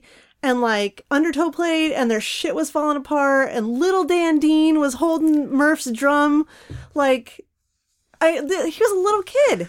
Dan Dean was actually a like a test case for some people because he was so young but so down. And some people that were older were like, that's too young of a kid for me to be hanging out with. like some of the older people kind of kept stopped coming around. So, Like It's my everybody Seattle connection. He's just Seattle for for weed. No, Are we. he was. Where does your brain go instantly? Well, uh, well, we had a conversation earlier. So lead it, lead it. If you're gonna talk about Dan Dean, Rich. He was my pen pal when he was drumming for Nine Iron Spitfire. Oh, nice. I got the Nine Iron Spitfire seventh sold sacrifice seven inch in New York mm-hmm. On indecision. on Indecision Records, and I fell in love, and I basically wrote him, "Hey, your band's awesome. You should play New York," and they did that following some with Ink and Dagger and Botch, and we became friends, and I became friends with everyone at that point. Well, Botch and Nine Iron Spitfire, and then from there, what was that ninety six? Yeah, And that was your that was your connection to people here. yeah. Did I meet you back then? I didn't. I didn't tour or anything um, until '98. Um, I probably met you in '99 when I first came out here, With what band? Anodyne, and um, we played the Paradox. It was with uh, Himza, Akimbo. This sounds familiar. At the Paradox on the on University. Yep. Yeah. In 99. Yep. Okay. The original. I probably met you at that show. Yeah. I think, but we, I think I bought a couple of records from you, and we probably like pen pals. And Sure, stuff like over that. the years, yeah. if you were involved in, if you were aware of Excursion Records, yeah, cool. All right, well then, Sorry. Well, that means that. Well, I just wanted to make sure because that means your voice is allowed to be heard on this podcast. Oh, Because if if I didn't know you before the year two thousand, that's and I just made a sign that doesn't translate well uh, on a sound based thing. It was a yeah, it was a cut off with my hand. So you're you're legit. I won't have to edit edit you out. oh, I'm definitely legit, man. so your first experience with Seattle hardcore was Dan Dean, and my first experience with Seattle co- hardcore was Dan Dean. Yeah, was he?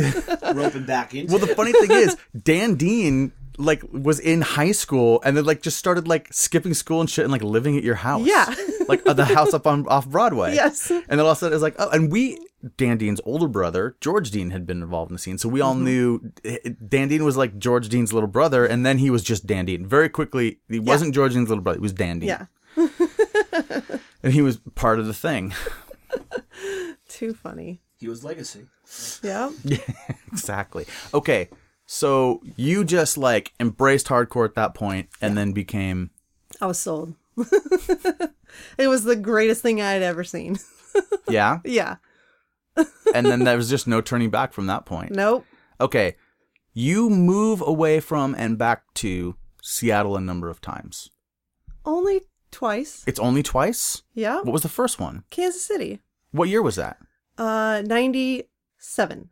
1997.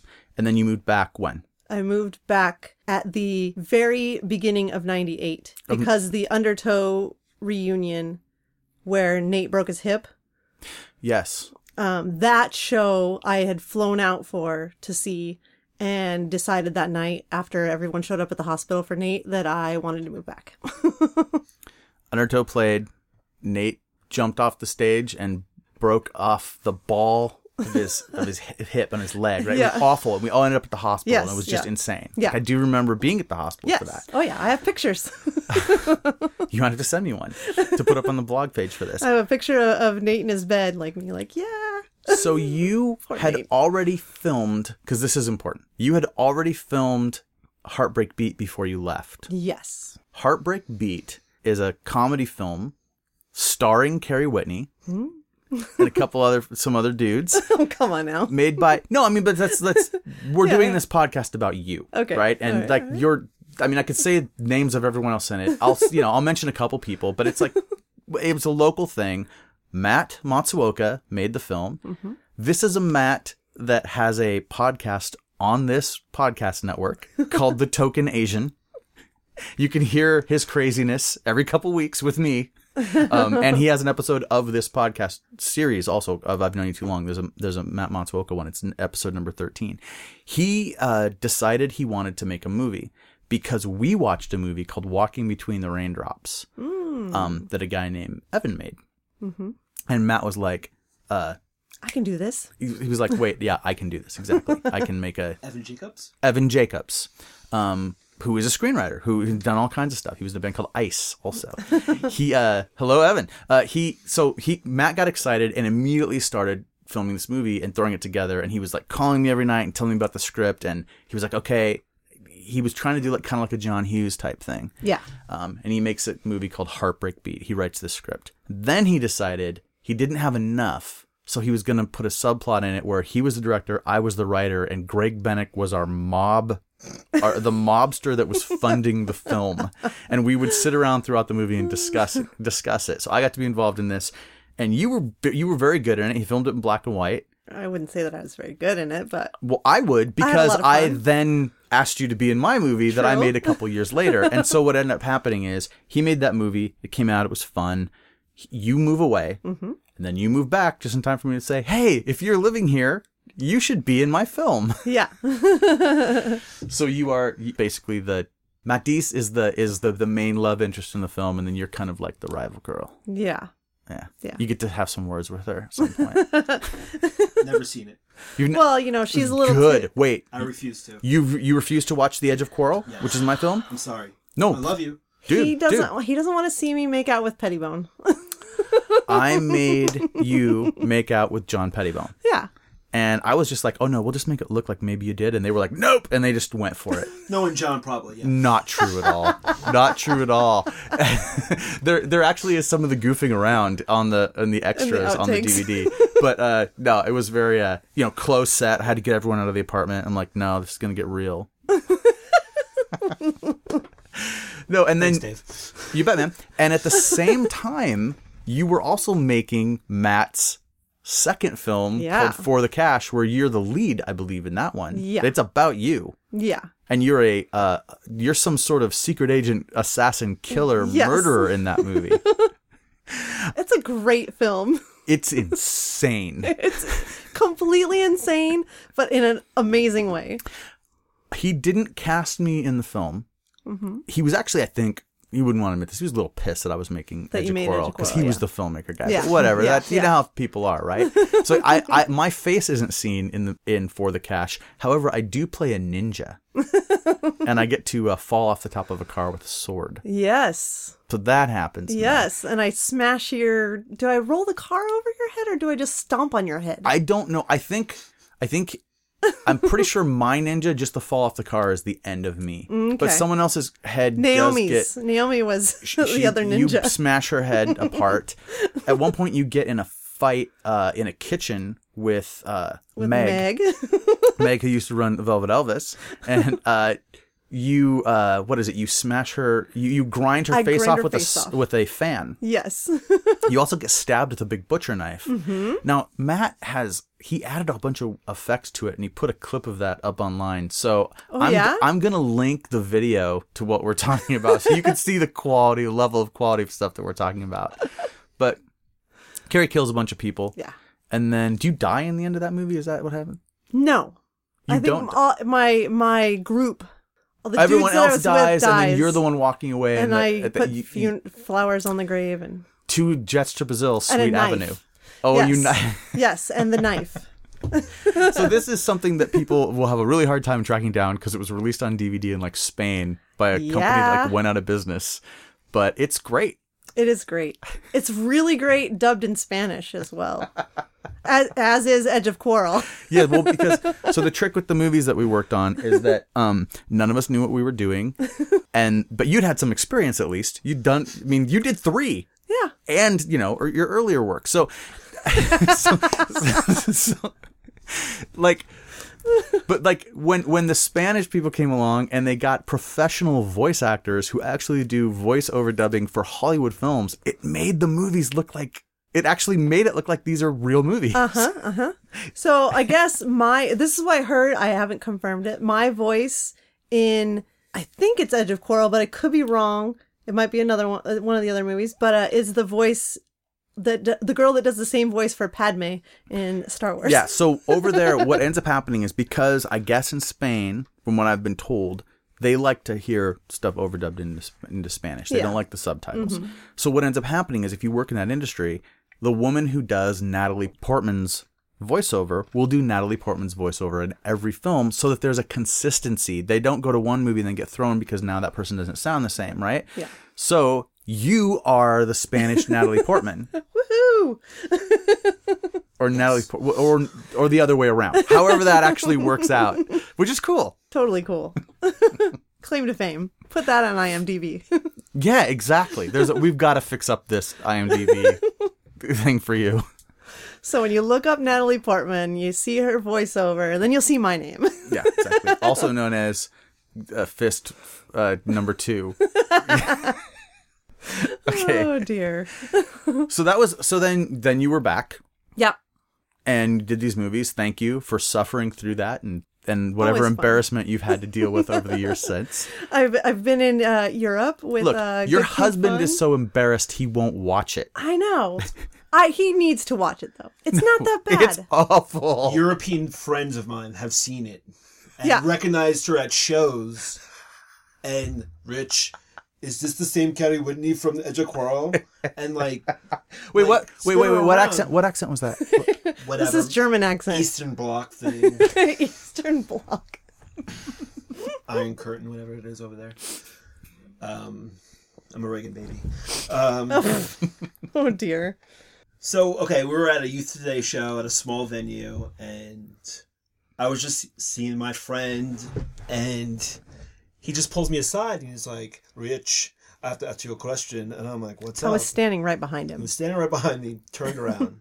it's like, is the same Carrie Whitney you're going out with the same Carrie Whitney from Edge of Quarrel? And I pull her like towards me and I spin her around. I'm like, hey, Carrie Whitney, are you the same Carrie Whitney from Edge of Quarrel? And he's mortified, like he's seen Marilyn Monroe or something.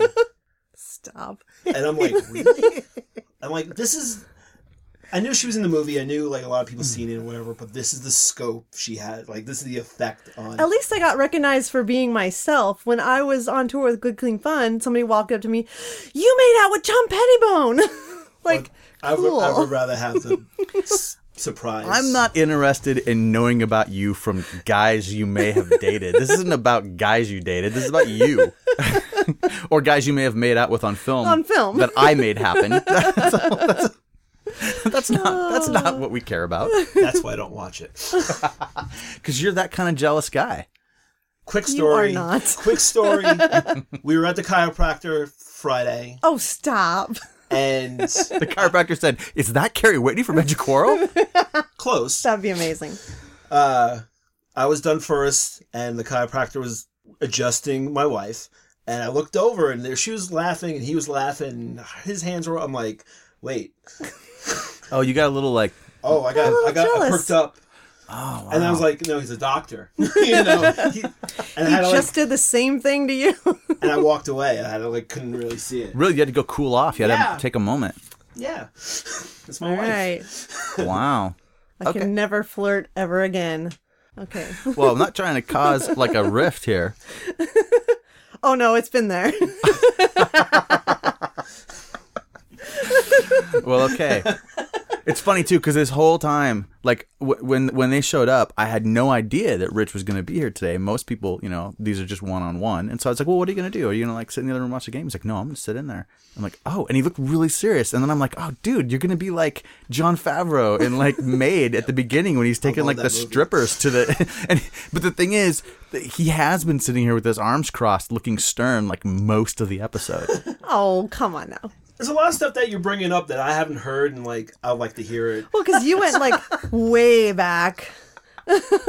No, that's cool. I'm okay, I'm a fly on the wall talking. I wasn't trying to offend you. you. You really haven't been quite the way I was describing it. But we're supposed to up the, you know, we're supposed to up the drama a little bit. All Here. right, if you hear things getting thrown around or anything, no. Like what you all don't know listening is that this we've been recording for about three hours, and uh, we'll get right into something really good, and then Rich will just like put his hand over the microphone and say, "Cut it, cut it." And so, unfortunately, I mean, I hope you've enjoyed what you've heard so far, but really, the best of this episode is on the cutting room floor. Sorry. All right, so where are we? I have no idea where we are. Oh, we've gone Full up. cash. I, I'm a, yeah, mo- we've, we've gone up through the movies. I'm a mo- movie star, yeah. You're a movie star. You're a legitimate movie star. Three like main roles in in I'm a movie star. And I'm sorry. a zine publisher. I'm a Oh, photographer. thank I'm a- you. That's exactly it. Now listen, you weren't just someone that was hanging around and this is an important thing and it was an important thing for the time. You it wasn't enough for you and this is what sets you apart. It wasn't enough for you to want to go out to a show and see a show and hang out with a bunch of people Oh, that no. you just met. You immediately wanted to do things. Yes. And that is the spirit that made you truly part of what we were doing. Like it was it didn't need to be explained to you. It was No. just like what am I going to do? Yeah. Um, And that I'm not an observer. that is the key. Where did that come from? I was. ju- I mean, it, I've never been just an observer. I've always. I try to do everything, you know, try different things and get involved. But uh, but you know, everybody at that show was involved in some way. You know, it wasn't just the band playing. And so you were taking photos. I started taking photos. You started taking photos and you started not a zine, you started two zines.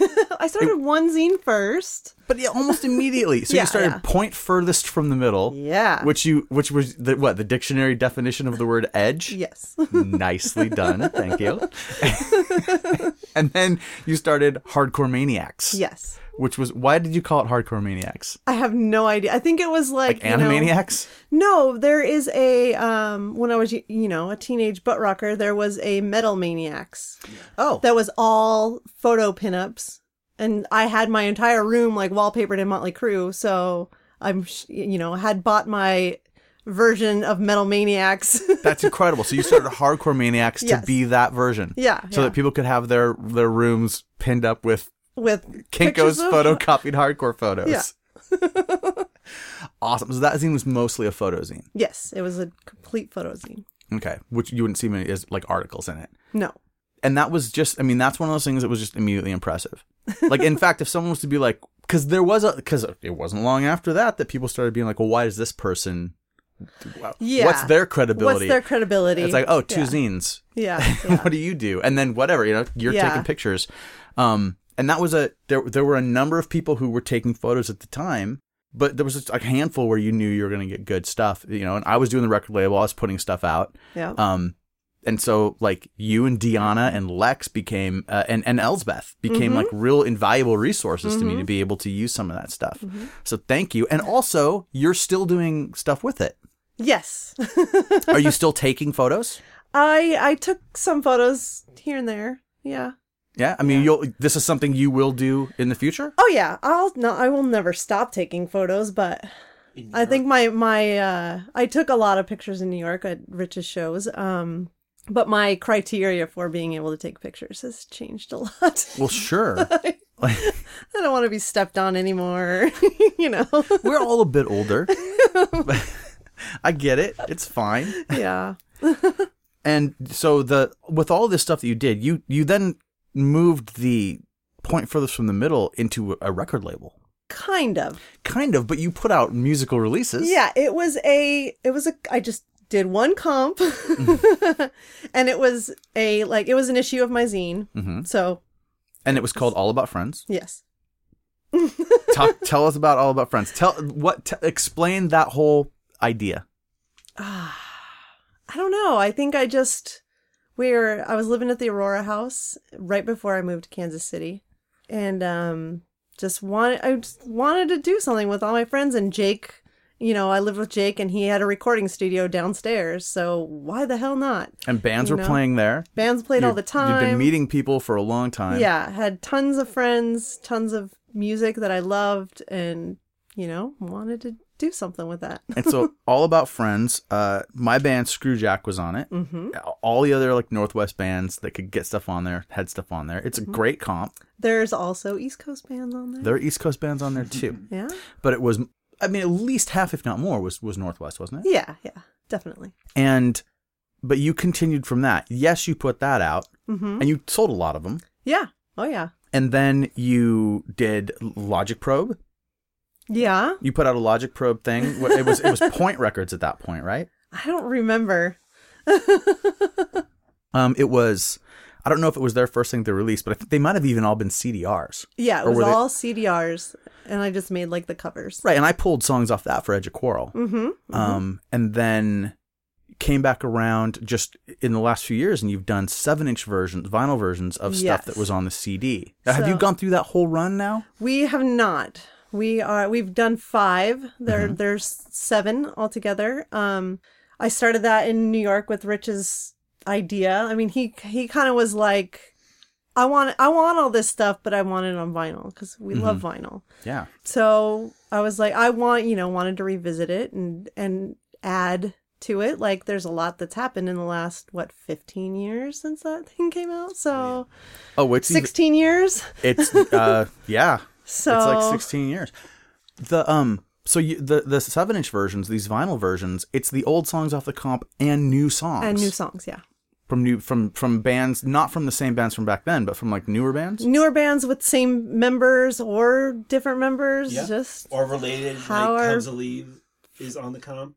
yeah nice I mean, Ben's just everyone's little brother from the scene, you know. yeah sure So of course, you know, why not ask him? And they did a amazing cover of Magic Man.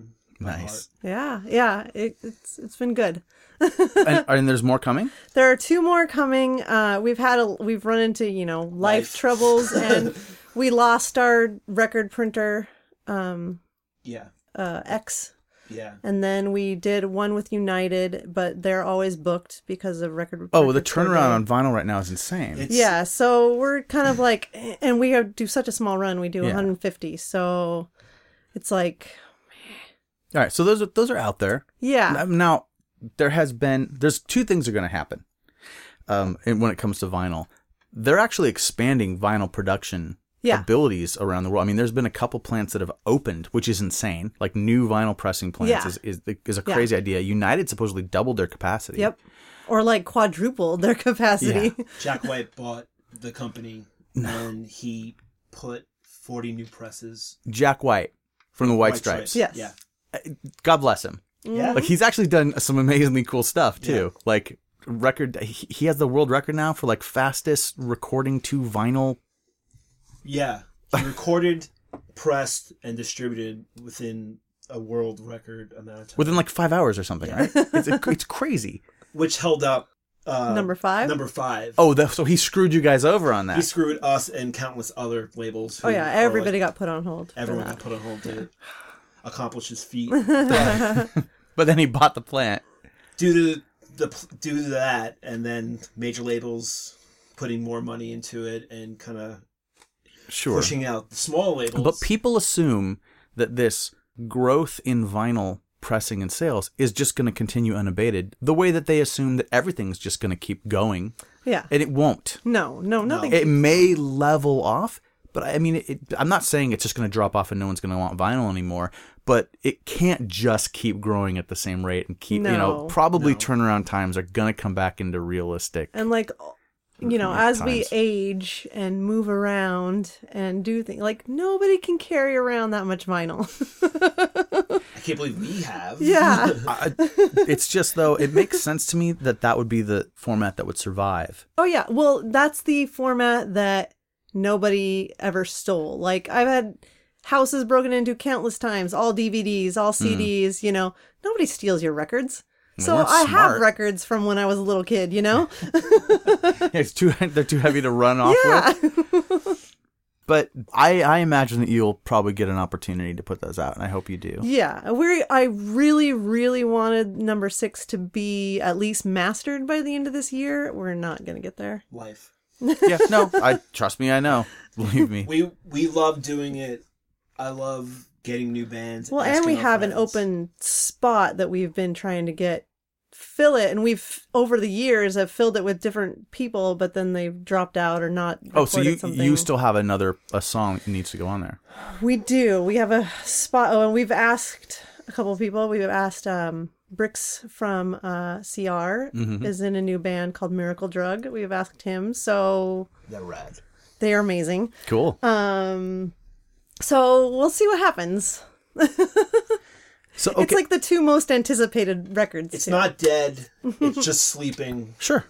I, I understand. I understand completely. Now, are are you sold out? Like, is, is all the other stuff gone, or do you still have stuff? We still have some of number five. Where can people find this? That's the Waxwing. Um, our big cartel. All about friends forever at dot bigcartel.com. and they can pick up still uh, uh, Remaining copies of what we of have number left. five on Of vinyl, number and that's got Waxwing on it. Yes. Nice. an unreleased demo song Yeah. that Rocky gave to us and do with it, master it. We had it mastered. It sounds great. A lot of people like it. We also have Steve Brodsky from Caven doing Willie Nelson. Mm-hmm. It's amazing. Um, the other two bands, My mind is blanking. Impel, Yeah, Impel's on that one. and then someone from Impel's new band. No, we didn't do I Wish I yet. No, Firebird Sweet. Oh, Firebird Sweet. Is that on five? yeah, that's the PJ Harvey. See, it's been that long. No, it's, I understand. Firebird Sweet. Members of Impel sing it. Cool oh, San the Diego Firebird Sweet kids. song is so good It's too. a PJ Harvey cover. I love it because I love PJ Harvey. Okay, so we, I did jump ahead there a little bit to throw this information out, but it, it made sense though. This is the thing that you got involved in in like 1994 in that summer. You're still now Mm-hmm. Yes. putting stuff out connected to that. Yes. It became, it didn't just become a small part of your life, it became part of the whole rest of your life. changed my life forever.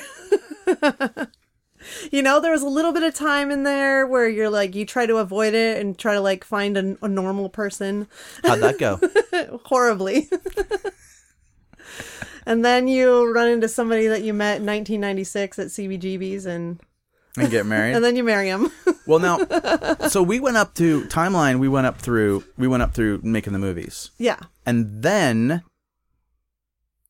there's like all- I've- we've there's like done a, so much. yeah there's like this like i remember like right after i got done making the movie i got this job that was supposed to be the last job we ever you'll ever have it was this whole the tech thing was still going on uh, the Oh, bubble yes, hadn't the burst laser yet job. working at a laser place uh, laser communications devices and during that time michael and i were going to move into different places we've been living together for a few years and we were going to move out into different places and i needed to find a place to live and you needed to find a place to live so we ended up getting a house in uh, the U- above the u district Ravenna. in seattle and michael and had just gotten a job up here in the area where we are sitting right now. And so she got an apartment a few blocks from this house. And we did not break up. We didn't know at the time what was going to happen, but like we you just were like refreshing your relationship. it was it just Yeah. let's let's restart this. Let's see Yeah. what happened. Let's we moved in pretty quickly when we first got together. Yeah. Mm-hmm. Let's see what happened. Smartest choice we ever made, by the way.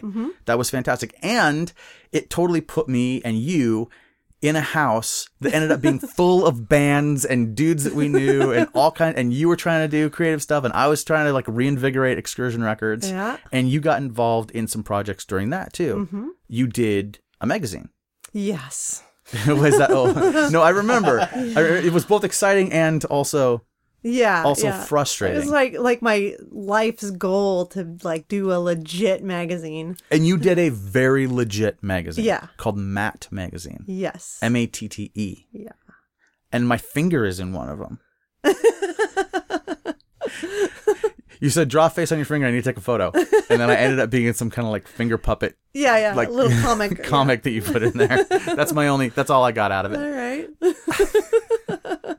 Now, um, and that went for a while, but uh, the whole time we were living there, you were pretty, you were pretty hardcore involved in that. Yeah, yeah. It was it was life sucking, but uh it was one it, It, was- led to it the was next great. thing, whatever it was the next so thing was, right? great that I I love doing it and I don't think that I will it kind of led me to this like whole uh working with norms citizens Citizens. you know so cuz I what I You're I- going to stay with your own kind from here on out. yeah, I had gone into business with, you know, a person that I worked with at Fanagraphics and she was crazy.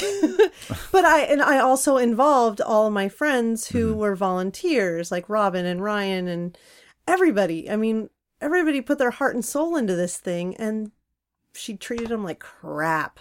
So it Like all an- kind of fell apart. Right. it wasn't just, it was not everyone was coming from the same, from Yeah. the same place. Yeah. Yeah, and I was, I was, it was a bummer to see that kind of go down, and I really thought that that might be like, Yeah. like a thing. Oh, If anyone has too. has those or can track them down, they're very cool. we I Those um, issues of Matt Magazine are super cool. Eric Rumpshaker, another zine dude, um, was out here a couple years ago, Yeah. and I to- I told him about it, and he's like, "Oh, I'd love to see it, but all my copies are in storage." And we were wandering around, and uh, we went to the Fanographic store in Georgetown, and there was a one copy of the very first issue in like the bargain bin. Oh yeah. And so I bought it for him and gave it to him because I bet you like because I worked at Fana at the time. I bet you Fana had like boxes left over. Sure. that was so we lived there, and there was a resurgence in the hardcore scene here. Uh, there had been a weird time where you had mentioned Rich, you had mentioned Nine Iron Spitfire, and like Seattle hardcore after Undertow was was strange for a few years. Botch grew and got bigger. There was a lot of really cool stuff that happened, but it was weird little friend stuff more than like bands that people would know as much. Like Nine Iron never really broke through, and you know Waxwing kind of was becoming a thing, but it was during the growth of bands like Waxwing and Botch, and then right coming into like after the year 2000 with the Paradox that you mentioned, you played with Himsa there. That really blew up, and Champion and Stay Gold happened and blew up the the the hardcore scene here. And then Trial plays into all this all throughout too Yeah, um, their LP came out. All these kids that were excited about that were then, you know, all these young kids that were much younger than us were kind of the new hardcore the scene. new hardcore scene. and, And we so, were all too busy watching Murder City Devils and well, exactly. but Modest then we're Mouse. living in this house, and then bands are staying, and and Aram is staying down there doing his record label. He was doing uh, Anchor Records, Mm-hmm. and so I'm you're doing the mag, you're doing the magazine. I'm doing Excursion Records. Aram's doing React. We're trying to set up screen printing presses in the basement. Yeah. It never worked, but we were just it was just there was always someone sleeping on the floor. Yeah. it was fantastic. Yeah, and we were it- like that was like a rebirth of that you know that kind Mm-hmm. of thing in my life because I had tried to go get a real job and do the things that I needed to do. Okay, I had my fun. I made this movie. Now I have to go knuckle under and like yeah. work, work now like I have to get a real job. work you like an know? Yeah. adult. Yeah. And it failed. Mm-hmm. So I that period of time where we lived in that house was just a fantastic rebirth for me, and I'm very, uh, I, I'm just very thankful that that happened, Yeah, yeah, definitely. and was happy that you you know, were willing to do that with me.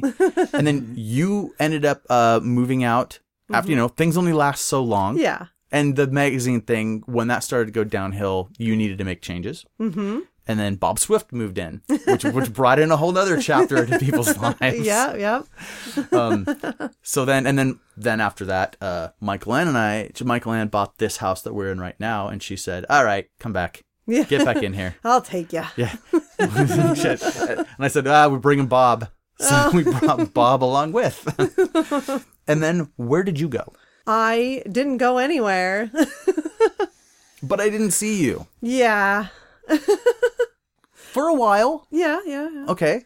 Look, in the end, it comes, you know, things come around. I I you know I didn't I wa- I was dating somebody who was kind of in the hardcore scene, Mm-hmm. but uh I you know tried to get my norm job and You tried, you made the shot, you took the shot at normal. yeah yeah like I was like I'm gonna make this work you Mm-hmm. know which it doesn't work when you force things so right. But you you were gone for a while. hmm And, and people, I was like I don't know four years yeah. yeah I mean, people noticed. yeah oh yeah But that, it, Everyone thought I had like moved or like had kids.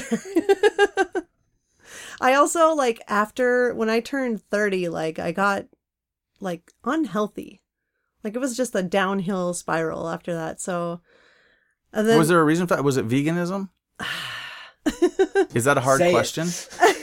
Is that a hard question? I don't. I would never ever knock my time being vegan, but yeah, for me it was like I wasn't getting the right the right things that I needed in my life. I, my body was falling apart. And you were able to you were able to curtail that with by d- changing your diet. Well, yeah, I I mean I changed my diet. I slowly changed my diet over over the years, but uh yeah, a couple years ago I finally gave in and started eating meat. I see. I mean, I'm not I, I like, Nothing I was- lasts forever. Don't I was blame me. like, I was vegetarian for 20 years. I was vegetarian longer than I was straight edge. So Well, Oh, you made a huge impact. You were vegetarian longer than you were straight edge. Hey, wait a minute, that we didn't touch on that. When did you stop being straight edge? It I- wasn't when the necklace blew up. no, no, It was I didn't- long after that. Yeah, I don't think I stopped being straight edge till like 2004. After the after we were living in the house. Yeah, after we were living in the house. and then what was the event? Um, my, Come on, that's ten years of straight well, edge. no, it was 2005 More than ten years of straight edge. because I was my dad passed away, and the person that I was with started drinking before that. But then, um, my dad passed away, and I realized that I wasn't going to be my dad, and that's kind of why I was straight edge. Because I didn't want to turn out like my dad, but then I was like, I'm old enough now. I'm not gonna turn out to be my dad, you know. So You definitely passed a lot of years where you could have laid that groundwork. Yeah, yeah. And so I was just like, you know, I don't need to identify myself as straight edge. A lot of crazy things were happening in the straight edge scene. So it was like, do I really want to identify myself like that? You know, even though I love straight edge, it gave me it gave, I mean, it did the best for me. Like I need it was there when I needed it. And I would never ever knock anybody for being straight edge. so, yeah. There's a lot of people that have been on the show that have had to answer this uncomfortable question from me. but I'm totally okay with the idea Yeah. that that I'm as okay as you can be with the idea that, you know, I'm one of a handful of people Yeah. that are still Yeah. I mean, I'm I'm 44 years old. you and Right. Pettibone. You know, uh, this is going to be episode 23. so next episode is 24, and I have a guest lined up for episode 24. Uh-huh. Oh yeah. I wonder who that might be. awesome. Speaking of a name, Yeah, So yeah. um, but yeah, no, there's a handful of people out there, you know. But it's I I, I get what you're saying. Yeah. I'm never gonna say good, I know, I know. but I I'm not also gonna be like, what did you do to me? Why did you? Why did you? Oh stab come me in on. the back you like took it that way. Never. Did I ever say a mean word to you? No, never. Okay. I've rarely lashed out at anyone. You gotta be you gotta be, you know, only a couple people ever. For reasons of their own. but it's not my that's not that's just not my style. Oh, Yeah. I uh yeah, I mean So I what still don't what like day bars or anything. was the sellout? What was the first thing you drank? it was a beer. Oh wait, no, you smoked first, right? I smoked in high school. All girls smoke. Oh, I just I think that's the first time I've actually said that on this episode Oh, on yeah? this podcast. Really? Yes. I- I'm surprised that came Yeah, out Uh, it's until kind me. of it's kind of died out. It's kind of died out for me the whole all girl smoke I've thing. I mean, it told may you be that- true. That he has a theory that all girls smoke, right? they did it one time. Yeah. Th- that- They- I yeah. smoked in high school. No, no, no, no. Th- Is that the first time you've heard this theory? No. No, no, no. But th- that that that That that Dave I has always that it's said been a it. theory of mine or from hi- from from Carrie. Oh no. The, the, This is the first time. This is the first time you've heard it because this is important to anyone that knows me that's listening to this that has heard me say this over the years. What I just witnessed you do is how this thing happened. Like Carrie said the all girls smoke thing to you, and you were like, "Oh no!" The, at some point, yeah.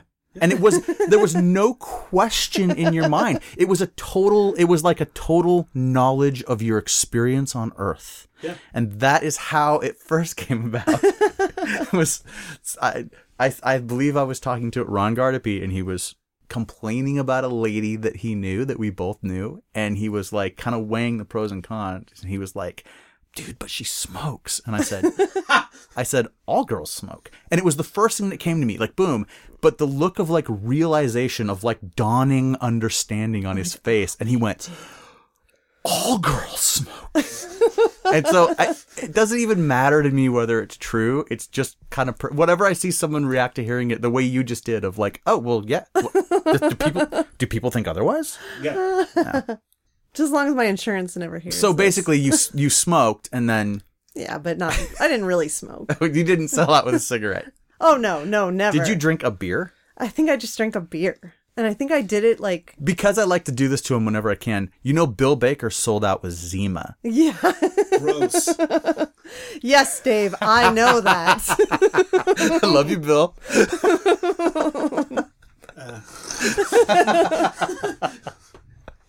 so what was it for you? I, I, I think I just like It Drank it whatever will was bother there. me a little bit that this wasn't even important enough to you to know to what remember. it was. It wasn't important to me at all. And like I think I went to Vegas for my 30th birthday and like I didn't know I don't know how to drink. I don't know what drinks are. I don't know what they put in them and I remembered that my mom drank Greyhounds. So I was like, I'll have a Greyhound. Wait, but that wasn't the first one. no, that was in Vegas. That was probably the first time I ordered a drink. All right. That would have been an acceptable answer. I wouldn't have known the difference. right. When you're reconstructing history, you can do stuff like that. When people hear Not good this, at that. when people hear this podcast, they're hearing mostly the truth. Yeah. We've told mostly the truth today. We've left out a couple of names. Yeah. Some events, whatever. there are some there's some legitimate criminal activity that we witnessed. we haven't even talked about. Oh wow. Did I just block criminal activity out? No, we just never got around to Okay. the Drew Barrymore hunt. Oh, my. I was driving down the hill and I looked at the lovely place. I don't want to incriminate myself. A group of us one night for no reason that can be explained in any way that would make sense to anyone invaded a hotel and ran around in it like in the in the stairwells trying to find Drew Searching Barrymore. for Drew Barrymore because we we had heard that she was staying in that hotel and we didn't leave until someone had tagged the carpet on the top floor maybe maybe maybe, maybe I don't I maybe I think there might have that might have happened I may have d- done something like that in my for Drew past. Barrymore. but tagging just the, for fun, not, not even like knowing a star was staying there. Well, Just like, because let's do Drew this. Barrymore had come to the show there was a yes at the Velvet Elvis. there was a show at the Velvet Elvis she actually bought a demo tape from jo- uh, from Jayhawker Yeah, Bill Baker's band Yes, but she uh Was she going out with a guy from Hole at the time? yeah Yes. yeah I had MTV. I knew. but um the thing about that was surprising is that running around in the hotel, just being stupid kids, just being stu- well twenty somethings, but whatever, Invincible. children, invincible was was one thing. But it was once someone actually with a big fat thick pen wrote "Drew, where are you?" or whatever it was in the carpet. Like that was when all of a sudden it got real, like, and then oh, we needed to we better escape. go. We need to escape. Oh my God! Someone with this just did like legitimate damage. Meantime, we were need like to go. yelling down the hallways, like Drew. like- poor people. like yeah like maybe the hotel was empty because no one ever saw us Well, this is the thing too. I think we really wanted to be chased. It was just dumb. Like there Yeah. needed to be a bigger adventure than Yeah, it was. So yeah. you think you're on a big adventure, and then and then, you know, yeah New York City for me. just anywhere you go in New It York. was just a whole island of what to do. What's around this corner? right. Um, it- the funny thing is, for you and I, this is a fun story to remember. Oh, oh, yeah, that's right. We did that thing. You're just like, God, this is like, this is their idea of fun. This straight edge Tuesday. kids version of fun This is Tuesday But- for a New Yorker. well, the thing about it is, though, is that anything more legitimately bad, I'm just not going to talk about. that's I'll find out later. Yeah, exactly. if there was anything, I mean, you know, there were things now and then. Um, okay. So then you go to New York. Somehow you leave again. uh yeah well Are I we mean, are we are we missing any event? Any major like yeah i mean well so probably in like i don't know 2008 2009 i finally break up with this person and like become friends again with people that i kind of blocked out of my life right? for no good reason You at took all. some time out. and I yeah, I jumped right back into the hardcore scene and started going to shows again and because it was there for you. yeah, yeah. Okay. Yeah. And then and then I'm just like, oh my 'Cause god, I there's- missed it. There's Carrie again. and then the same people were there anyway. Yeah, so yeah. well, well, no, some new, some old. I mean, some some old were gone, and some Mm-hmm. Yeah. new ones that maybe you didn't know. Yeah. You might have met. I don't know. Yeah. Um, what? Uh, but how do you get to New York? so What, did you try to snatch her away? no. No, So he um is put, starts uh you know does a show announcement that he's doing an Undertow Oh. reunion. Unbroken. Un- unbroken, sorry. Um I never got to do an Undertow show. Oh, Stop. Could've been- Okay. so he uh, announces that he's doing an unbroken reunion show, and I was like, I want to go to that. And um, Jesuit indecision. yeah. Yeah. but at the time, I was just, I want to go see Unbroken. And uh, he, like, the show was sold out by the time I heard it. Um, my work was going to send me to New York at the same time, so I was like, cool, I want to go. And I get a hold of him because I find out he's putting on the show. I was like, is this the same Rich Hall from back in the day? Oh, is this the same Carrie Whitney? He's like, yeah. And he is like, oh, I'll put you on the pay list. Wait, wait, hold on a second. It was sold out. I don't. Like, yeah, yeah, I'll put you on the pay list. yeah. So- to pay. we basically mutually agreed that we knew each other from like, oh yeah, you did the zine, you did photographs. I love all that stuff. I know who you are. It's cool. Yeah, Mm-hmm. we know that we have friends in common. you know, we're we're both in it. You know, Mm-hmm. but it was sold out. I was like, look, all I can do. Everybody's contacting you Yeah. for hookups. I mean, this is like one of the biggest shows I've ever done, and all I can do was at the time was I could put you onto the pay list. I can get you in that way. It's cool. That's the only. It's the cool way to get in. That's all I can do. So you right still now. have to pay to get into the show, but you can get in. yeah, Well, that's fine. yeah, Right. Yeah, I was good. What's the problem? What's no, I, no, I I was I was good with that. the problem? Nudge, nudge. I was totally good with that. And then I didn't go to New York for work, so I Uh, said I couldn't go. Let's rewind. Oh, so we so we started talking We Right. started talking after a that. lot. Like I So sta- even though this thing doesn't happen, it connects you two. yeah, like we're ta- in between like me canceling. Um, like we're yeah, I stalk him on Facebook. You know, same. see you know, oh, you know, you like robots, you do art, like blah blah blah. You know, so we started. Wait, so talking. you guys were were secretly stalking each other at the same time? Yeah. But we made it known. Like, oh, like weird. you're looking around one corner and you can't see her because she's on the other side, looking around the other corner for you. pretty much. Okay, cool. So then we actually like start talking and emailing each other and talking on the phone and whatever. And then I could, don't go to New York. And then so I was like, well, and he was kind of bummed. I was like, well, what if I come for your birthday? Because his birthday was May 13th. Yeah. And so he was like, okay. At this point, we were talking on the phone. Like you guys knew. Yeah. You were, you were kind of like, all right. We Yeah. were adults. Yeah. We are adults talking everything through, like We had a lot in common. So three-hour conversations on the phone. Yeah. Okay. Um, We were adults, you know. We were just like laying on the floor talking on the phone for three hours. yeah, yeah. pretty much. pretty much. Up in my parents' room, twirling my hair, talking to Carrie. They're yelling up, "Get off the phone!" Mom, I'm on the phone. Damn it. Yeah, she picked Don't up what come in. she picked up the extension Yeah. to like make a call. Yeah. Okay, that's great. It's not Matt Pike. I can't know. Nate Nate Newton's not coming on tour today. No. My mom was heavily involved in me booking shows. Oh, okay. Anyway, Because they all stayed at your house. they all stayed at my house too. Yeah. Um, but we were talking Yeah. at length Mm-hmm. for a length of time. So then I decide that I'll go to New York for his birthday. So she couldn't come to the show. I was bummed, but I think if she did come to the show, it wouldn't work out the way it did Sure. because it's a huge giant show of a thousand people. You had to have your mind somewhere else. Yeah. yeah, definitely that weekend. Yeah.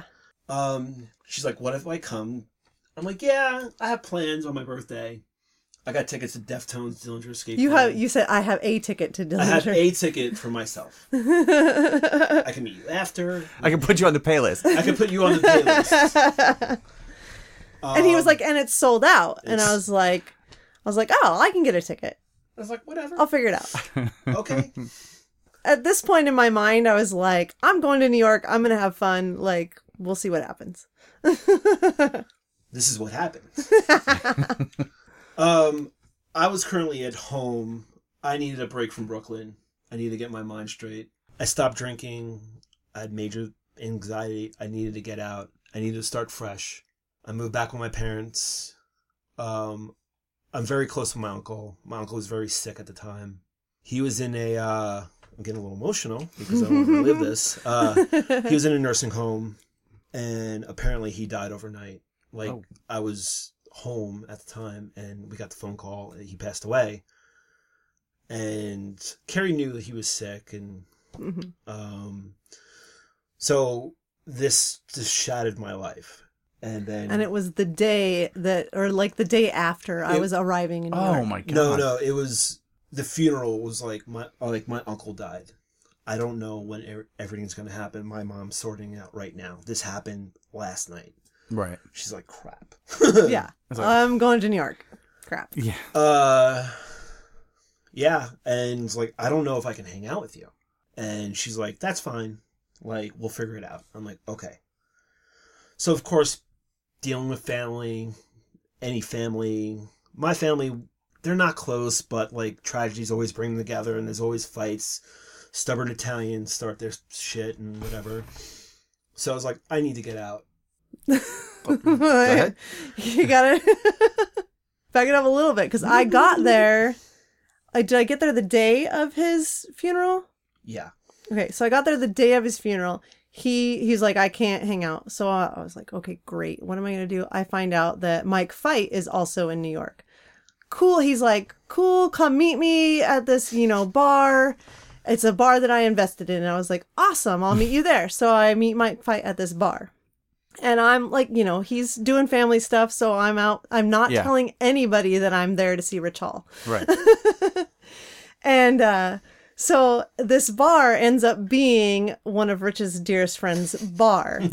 and we're I'm sitting there, we're you know drinking, having fun, and uh, I have a tattoo of an octopus on my arm. And he's like, "Oh, you like octopuses? You know, come see." This is uh, Mark Shapiro. He's um, he's like, "Come see this artwork by my friend Rich Hall, hanging in the stairwell, and it's of this octopus." I kept I kept this real because I didn't know myself. I didn't know what this was gonna like, so I didn't tell friends. I didn't tell anyone. I Sure.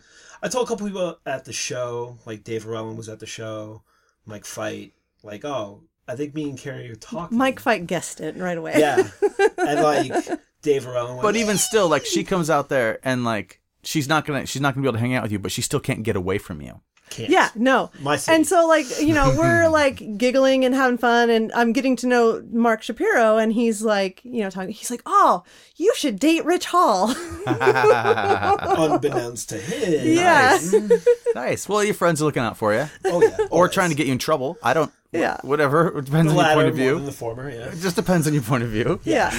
Yeah. So then the next day, I'm, you know, I get ho- back to the ho- my hotel at like 4 in the morning cuz bars never close in New York and it was my birthday that uh, I had to get out of my house. yeah. I had to. I'm like I can't deal with this. I'm like I'm gonna hang out with this girl. I also had bought Yankee tickets. yeah.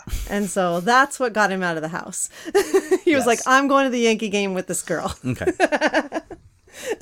No, I think, I think it, the way it went, it was the Dillinger show. No, no, and no, the- no, no, no. The Yankee, the Yankee game before. The Yankee game before, yeah. That's right. You're correct. Yeah. It was the day before my birthday. Yeah. And she's like, I got these tickets. Like, I gotta go hang out with this girl. He's not going to review Yankee tickets. I I gotta knew. go see about a girl. gotta go see about a girl. You know, I'll be right back. See if this is gonna work out. Or not. Great seats, of course. You know, Yeah. because that's and um, hilariously enough, uh, Mike Fight and his friend Rev and Mark and Chap and somebody else. Delia. Oh yes, Delia. Um, all had tickets to the game, The same game. the same game. So I was like, Are you in the same area? So, It's a- yeah. they, they were weren't in the not. same in the in the same area, but so like we're on like a date. Right. We're on and a it date at gets- this point. crashed by the peanut gallery. Yeah. But we had so much fun that Yeah. they came down and joined us at our seats because we had the better seats. Yeah. Okay. It was hilarious. Now, is there is there are there more key points here, or how do you get to New York? Like how do you Oh, how do why I do you move? Yeah, you you moved. This So, is Oh, yeah. this is Good, okay. this is Yeah, yeah, getting yeah, to it. yeah. So we, I mean, he. The next night we go see Dillinger and uh, the Deftones, And it was my and it was birthday his proper. birthday, and so then we go back to um, Shap's bar. The, and it's his birthday party. There's a little table reserved for him and Hell yeah. everything. And the Deftones come to his birthday party. Hell yeah! That's you know they heard it was my party. They had to come Hey, somewhere. what's going on tonight? I hear Rich Hall's birthday party Yeah. is going to be the shit. Duh. Yeah. Um, so, you know, I experience all of this and, you know, he's like superstar. And you knew this going in. True, true. But then, but no, but I saw it I for war- real. I warned you. I warned you. Like, look, this is this is my life. Being Nice. modest about it, but whatever. but yeah, Yeah. We, we had a blast and, uh, yeah, so that sealed the deal. And so then, you moved out. well, then I, uh, yeah, I, she came back here. was sad I left. We kept talking, kept talking, and I was like, you know what? Like I'm s- working the same job for seven or eight years now, and like I could I could use a Let me change. stop you. Okay. In our conversations, she's like, "Oh, what if you moved to Seattle?" I'm like, "I really don't know what's. He wasn't gonna move to Seattle Yeah. for a girl. I wasn't ready to leave New York yet. I didn't, I knew what was out there. Of course, I toured. I've been all around the country like seven times or whatever else. Um, I know what's out there, but I had a thing. I was still doing shows. I was at the height of doing shows. I don't know. I just felt like I needed to stay there. But I then she's like, okay, what if I move to New York? I'm like, okay, you gotta get a job. You gotta find your own place. She had this, You're like, you come to New York, I'll put you on the pay list. yeah, I'm yeah, yeah, just going to keep doing this joke. yeah. Yes, that's what he did. And uh, f- I mean, in all fairness, that was like you know, if you're gonna do this, you got to do it. You know, Yeah, I'm you not gotta gonna, do it. I'm, it's, I'm already established. I'm not taking care of you out here. I don't know. I don't know where this is gonna lead. I hear that works. Yeah. okay. Obviously. Duh. Um. Duh. So I, you know, start looking for jobs out there and I get a job interview. I go back out to visit. He had moved out of his parents and got an apartment. and uh, he had just moved into the apartment Yeah. that weekend and I had a job interview. I got the job. She brought me IKEA furniture um, hardware. When Because I he moved, they lost. lost all the hardware. so I went to IKEA and got him. Nice. for the specific bed that I did have, and I was like, "All right, this girl's cool." She was like the Alright. she was the parts that put it all together yes, for she's a part of my bed. I mean, what? you. I was trying to keep it a little classy. Uh. so yeah, and uh, he was like, you know, still worried. Like I have a I had a giant dog and uh, was gonna move Rest out in there with peace, him and Andy. Mm-hmm. Yeah. Aw, my boy. um, but uh, and so he was like, "Well, you can stay with me until you find your own place," because he wasn't ready to move in with me or whatever at that point. And I was like, "Well, you know, if I come stay with you, I'm not leaving." Then I was like, "Fine, would you like to be my girlfriend?" she said yes. I was like, "Fine." I guess I just warmed down. Okay. So you wore him down. So then he, um, I started my job in the middle of July, and he uh, flew out here to move me, and uh, We traveled cross country, six which days. is always a test of any uh, relationship. Mm-hmm. Mm-hmm. Yeah, in six days, like I was like, okay, this is good. This is cool. About a couple of months later, I was just like, this is the girl I want to marry. And uh, Matt Miller, who took our wedding photos, I saw him the night of a Converge show, and I was like, I'm gonna marry this girl. You have to be the wedding photographer. and he was like, okay, sure, okay. And then that following December, I popped a question at my parents' house yep. underneath the Christmas It's tree. about five, six months after Yeah. you've been Yeah. there. Yeah. But usually people like would criticize "You're moving too fast. Yeah. You know, we're adults. We've had so many conversations. There's only so much time left. Right. There's that. No, absolutely. You've My done mom all wanted this to see before. Yeah. Come on. We've done this before. Flown out to other lands to see if we were compatible with other Other people, yeah. but it didn't work. And I was like, yeah, this is the girl. This is, you know, the one. Yeah. And then I proposed to her. And then we lived for another Six months? six, seven months. Oh, I guess we left in August, so eight months. yeah, eight months in New York, and So you were just out there for just more than a year Yep. and then came back. Mm-hmm. Uh oh. What happened there? There's an mm hmm. it was, it was all. I wasn't ready to leave New York. She was having our New York Oh. Sex and the City stuff thing. Sex I and don't the know. City. You had you had some other ladies you were meeting Yeah, for I- uh, like I hadn't for fully drinks and explored New desserts? York. I really, I loved every single person that I met there. I had a, you know, I was having a good time. For me, being a lifetime New Yorker, only living in California once before, I saw the other side. I saw the other side with her. I loved it. I wanted that. You know, I'm like, there's a lot of stuff going on when I was doing shows, you know, competing. Blogs were doing shows and they had all this like blank check for these bands. So the bands went to that. And the small town mom and pop promoter was getting pushed out, but there's a lot of loyalty and people still I still did the shows that I wanted because that's what I did. I didn't do shows because like, oh, X band is popular with Y crowd Right. but I was doing it for a while and I was like, look, I need a break from this. And I think that last year was like my bucket list of shows, like three Rorschach shows, a Kiss a Goodbye show. Oh, I don't even know. Refused. Refused secret show. um, the first, first secret show they did when they uh, reunited. Um, Just like all that cool stuff. And I'm like, I'm going to go out on top. And like we talked about it and that august i was like okay i can end anytime i'm ready and she's like okay Yeah, my job at MTV was uh like I was a freelancer. So and they weren't going to need me Hmm. till like September and I was like, "Well, I can't go, you know, a month and a half without a job." no it was it was like three months or something like that it was some Yeah. long amount of time that wasn't working you know Yeah. i couldn't So I was like, "All right, we might as well move." And then my job at MTV got crazy cuz I went into contract battles with Dish yeah and I was working like 17-hour days and still Right, before- packing stuff and trying to move. After you had decided to leave, then all Yeah. of a sudden it Yeah. changed. Oh boy, Yeah. that's Yeah. a common story. It seems like and then we decided we were like we have everything that we need we had the dog we had our stuff to live we had our stuff in storage where the moving company was like yeah just give us a address and we'll ship it to you all right Whenever you're ready. Whenever so you're we'll ready. hang on to your crap. oh okay. sure okay So we left with no plan, no. We were gonna go, go live with my mom. So we Oh, just in had it Oregon. with us. Yeah, but we took like a month to drive across the country. Oh, that's cool. yeah, it was awesome. Yeah. Except there was thunderstorms. We were gonna camp, like we brought a brand new tent and all this stuff. I, I don't camp, so I was like, okay.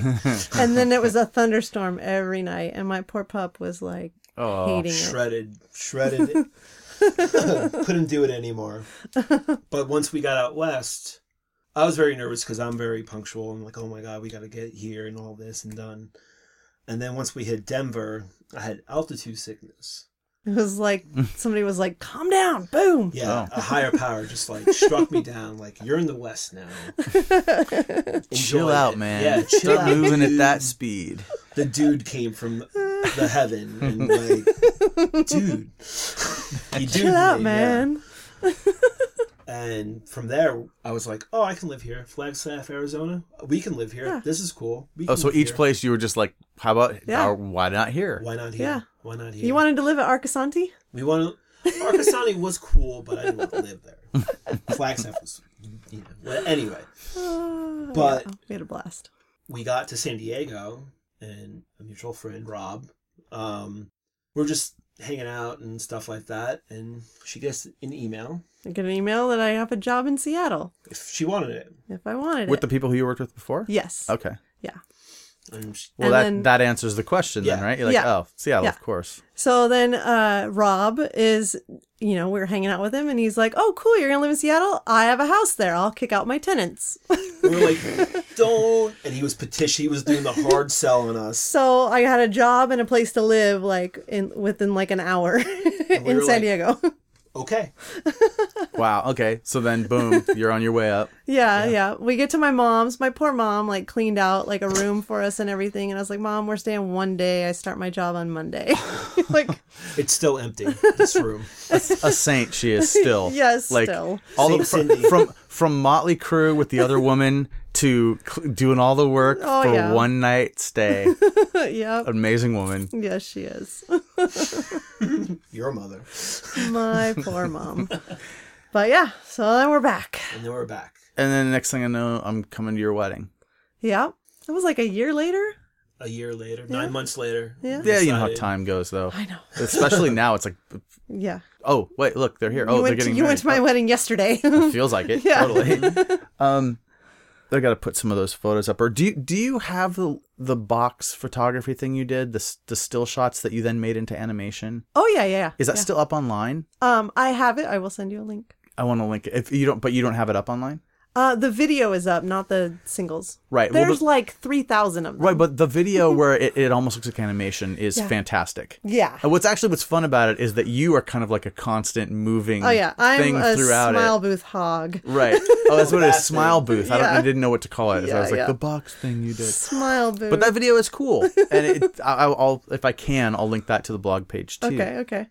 so we're getting to the point where we are at the end of the show. Yeah. But we got to talk about how people can see what it is you've got going on and what you will have going on. Because I heard some talk about a book. Oh yeah. Well, I a, a book has always been a plan. I have like like five thousand negatives from photographs of all those shows.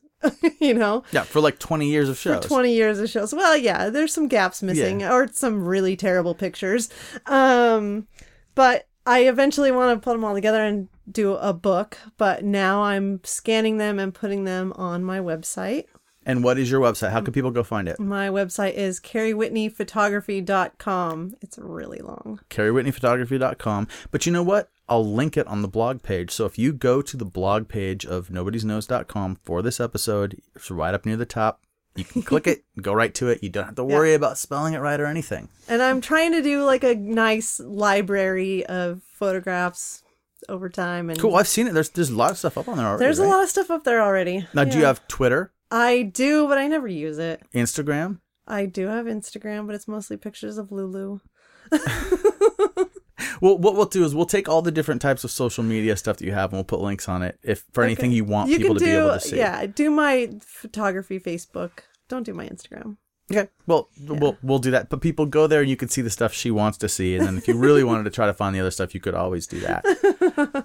um, what else do we need people to know? I don't know. We covered it pretty well. I think so. Well, th- thank you so much for coming out and doing this. I know I'd been had been telling you that I was going to need you to get out here and do this. That this was an important part of the story to Oh me. A boy. year plus. As well- well, no, I. You know what? The first ones went up in February, so it it's right in the 1st year. Mm-hmm. Yeah, yeah. But you know what though? I was planning for a couple months, so you're right. It is possible that I started even putting the oh seed yeah, out- you put seeds the out seed there. out there, There were and I was like, seeds. oh, I'm not doing that. Yeah. Oh yeah. Oh, up until pretty much you walked into my house today, you were still saying, "No, I don't think this is gonna Yeah. work." "Ah." on the car ride up here. Yes. What do you think you weren't gonna be able to talk about any of this stuff? I probably shouldn't talk about anything. Whatever. No, this is great. I thought this was great. I really appreciate you. doing it. Thank you so much for doing this for me, my friend. Thank you, Dick. And sir, thank you for being here too. Thank you for having me. All right, I'll talk to you guys later. Bye.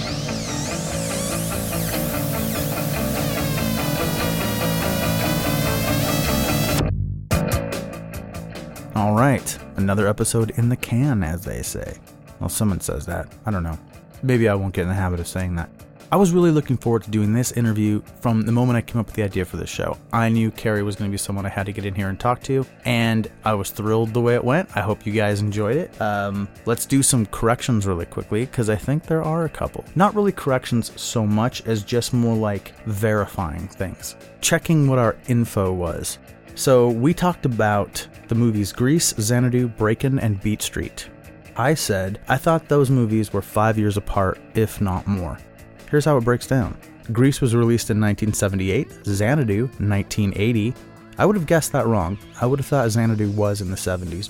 Breakin' and Beat Street were both 1984 in that little breakdance craze. So, yeah, the distance between uh, Grease and Beat Street and Breakin' is six years. A little bit less for Xanadu. So, and I think it was Xanadu was the one that she was talking about, so four years. But yeah, there, to me, things in that period of time do seem pretty close together, but I don't know. That's a pretty big gulf between those movies.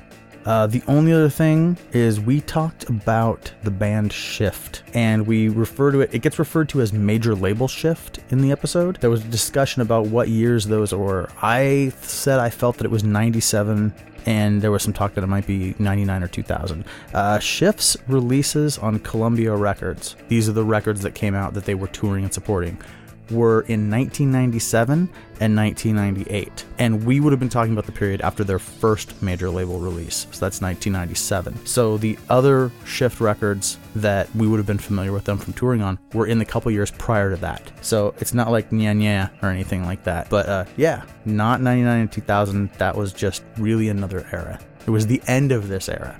So that's basically it. Uh, check the blog page. I put up some fun stuff. Uh, Rich and Carrie's uh, wedding box video thing. I can't even remember. Smile box? I can't even remember what we called it. Uh, that's edited together with some music, and it's all the different pictures from a ton of different people that get mentioned in this, in this episode. I'm in there. Carrie's in like everything, dancing like a fool. It's worth watching. Definitely check that out.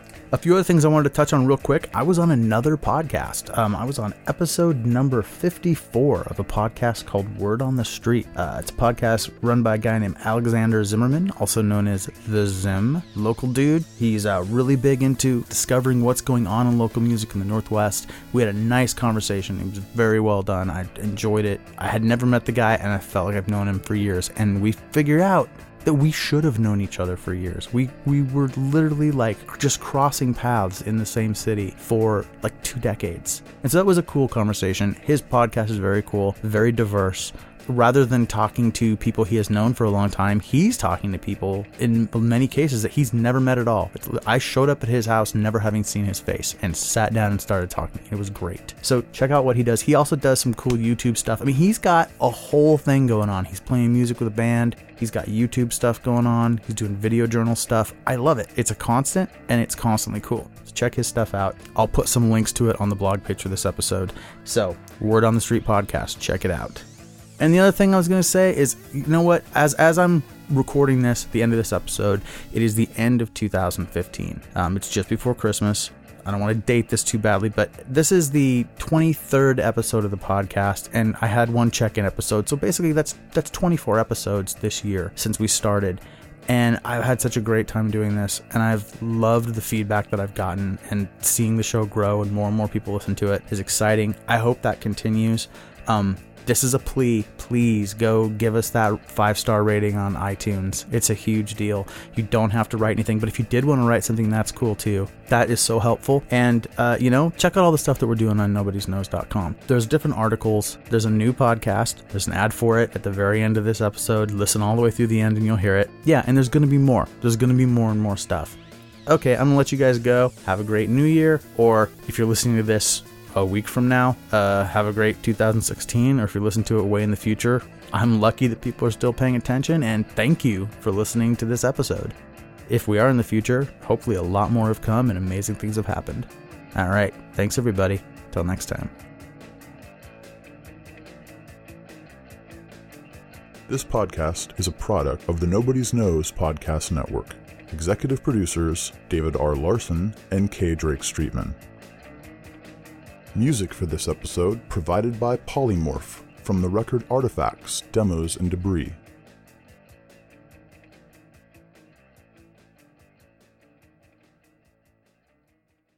Hey, everybody, I just want to let you know about another show that we're doing here on the Nobody's Knows Podcast Network. This show was created to give my friend Matt an opportunity to have his own show, to put his point of view out. It's called The Token Asian. And I'm here with Matt right now to tell you about the show. Matt, tell me about The Token Asian. Tell me what you're trying to achieve with this podcast. What I'm trying to do is to help. Help the many of people out there that need help. And so you really think of this as a self help type show? You're giving advice mostly to people? Well, it's not self help. I will be helping those people, so it's more like a hands on type of thing. Isn't it true that it's really just you getting high and me trying to make you have a conversation? Well, potato, potato, thumb in the ass. Who knows? We've done three episodes as of right now. Is that what we did? It felt more like two and maybe a third. Well, the third one, we'll see how it edits. It may go up, it may not. But I would encourage people to go listen to what we've done and to get your advice, to get your help, to just hear your Dave, worldview. Dave, Dave, that third episode was cheese curd diarrhea if I've ever seen it. Well, then we'll just have to do better on the fourth. We'll have to push it. Push it where? Through the yellow lens. This is the point where I'd tell you where to tune in to hear the Token Asian, but you can just listen to it whenever you want. Just go to the uh, the Token Asian link under podcasts. Convenience is the key, as Ian Mackay would say. Function is the key. Eh, no wonder I never got fucked by Riot Girl. www.nobodiesknows.com. Go listen to the Token Asian. Listen to the other episodes of I've Known You Too Long. Because he's Asian and he's token. See what else we've got coming down the line. There will he's be- yellow and he's poking. An ear near you.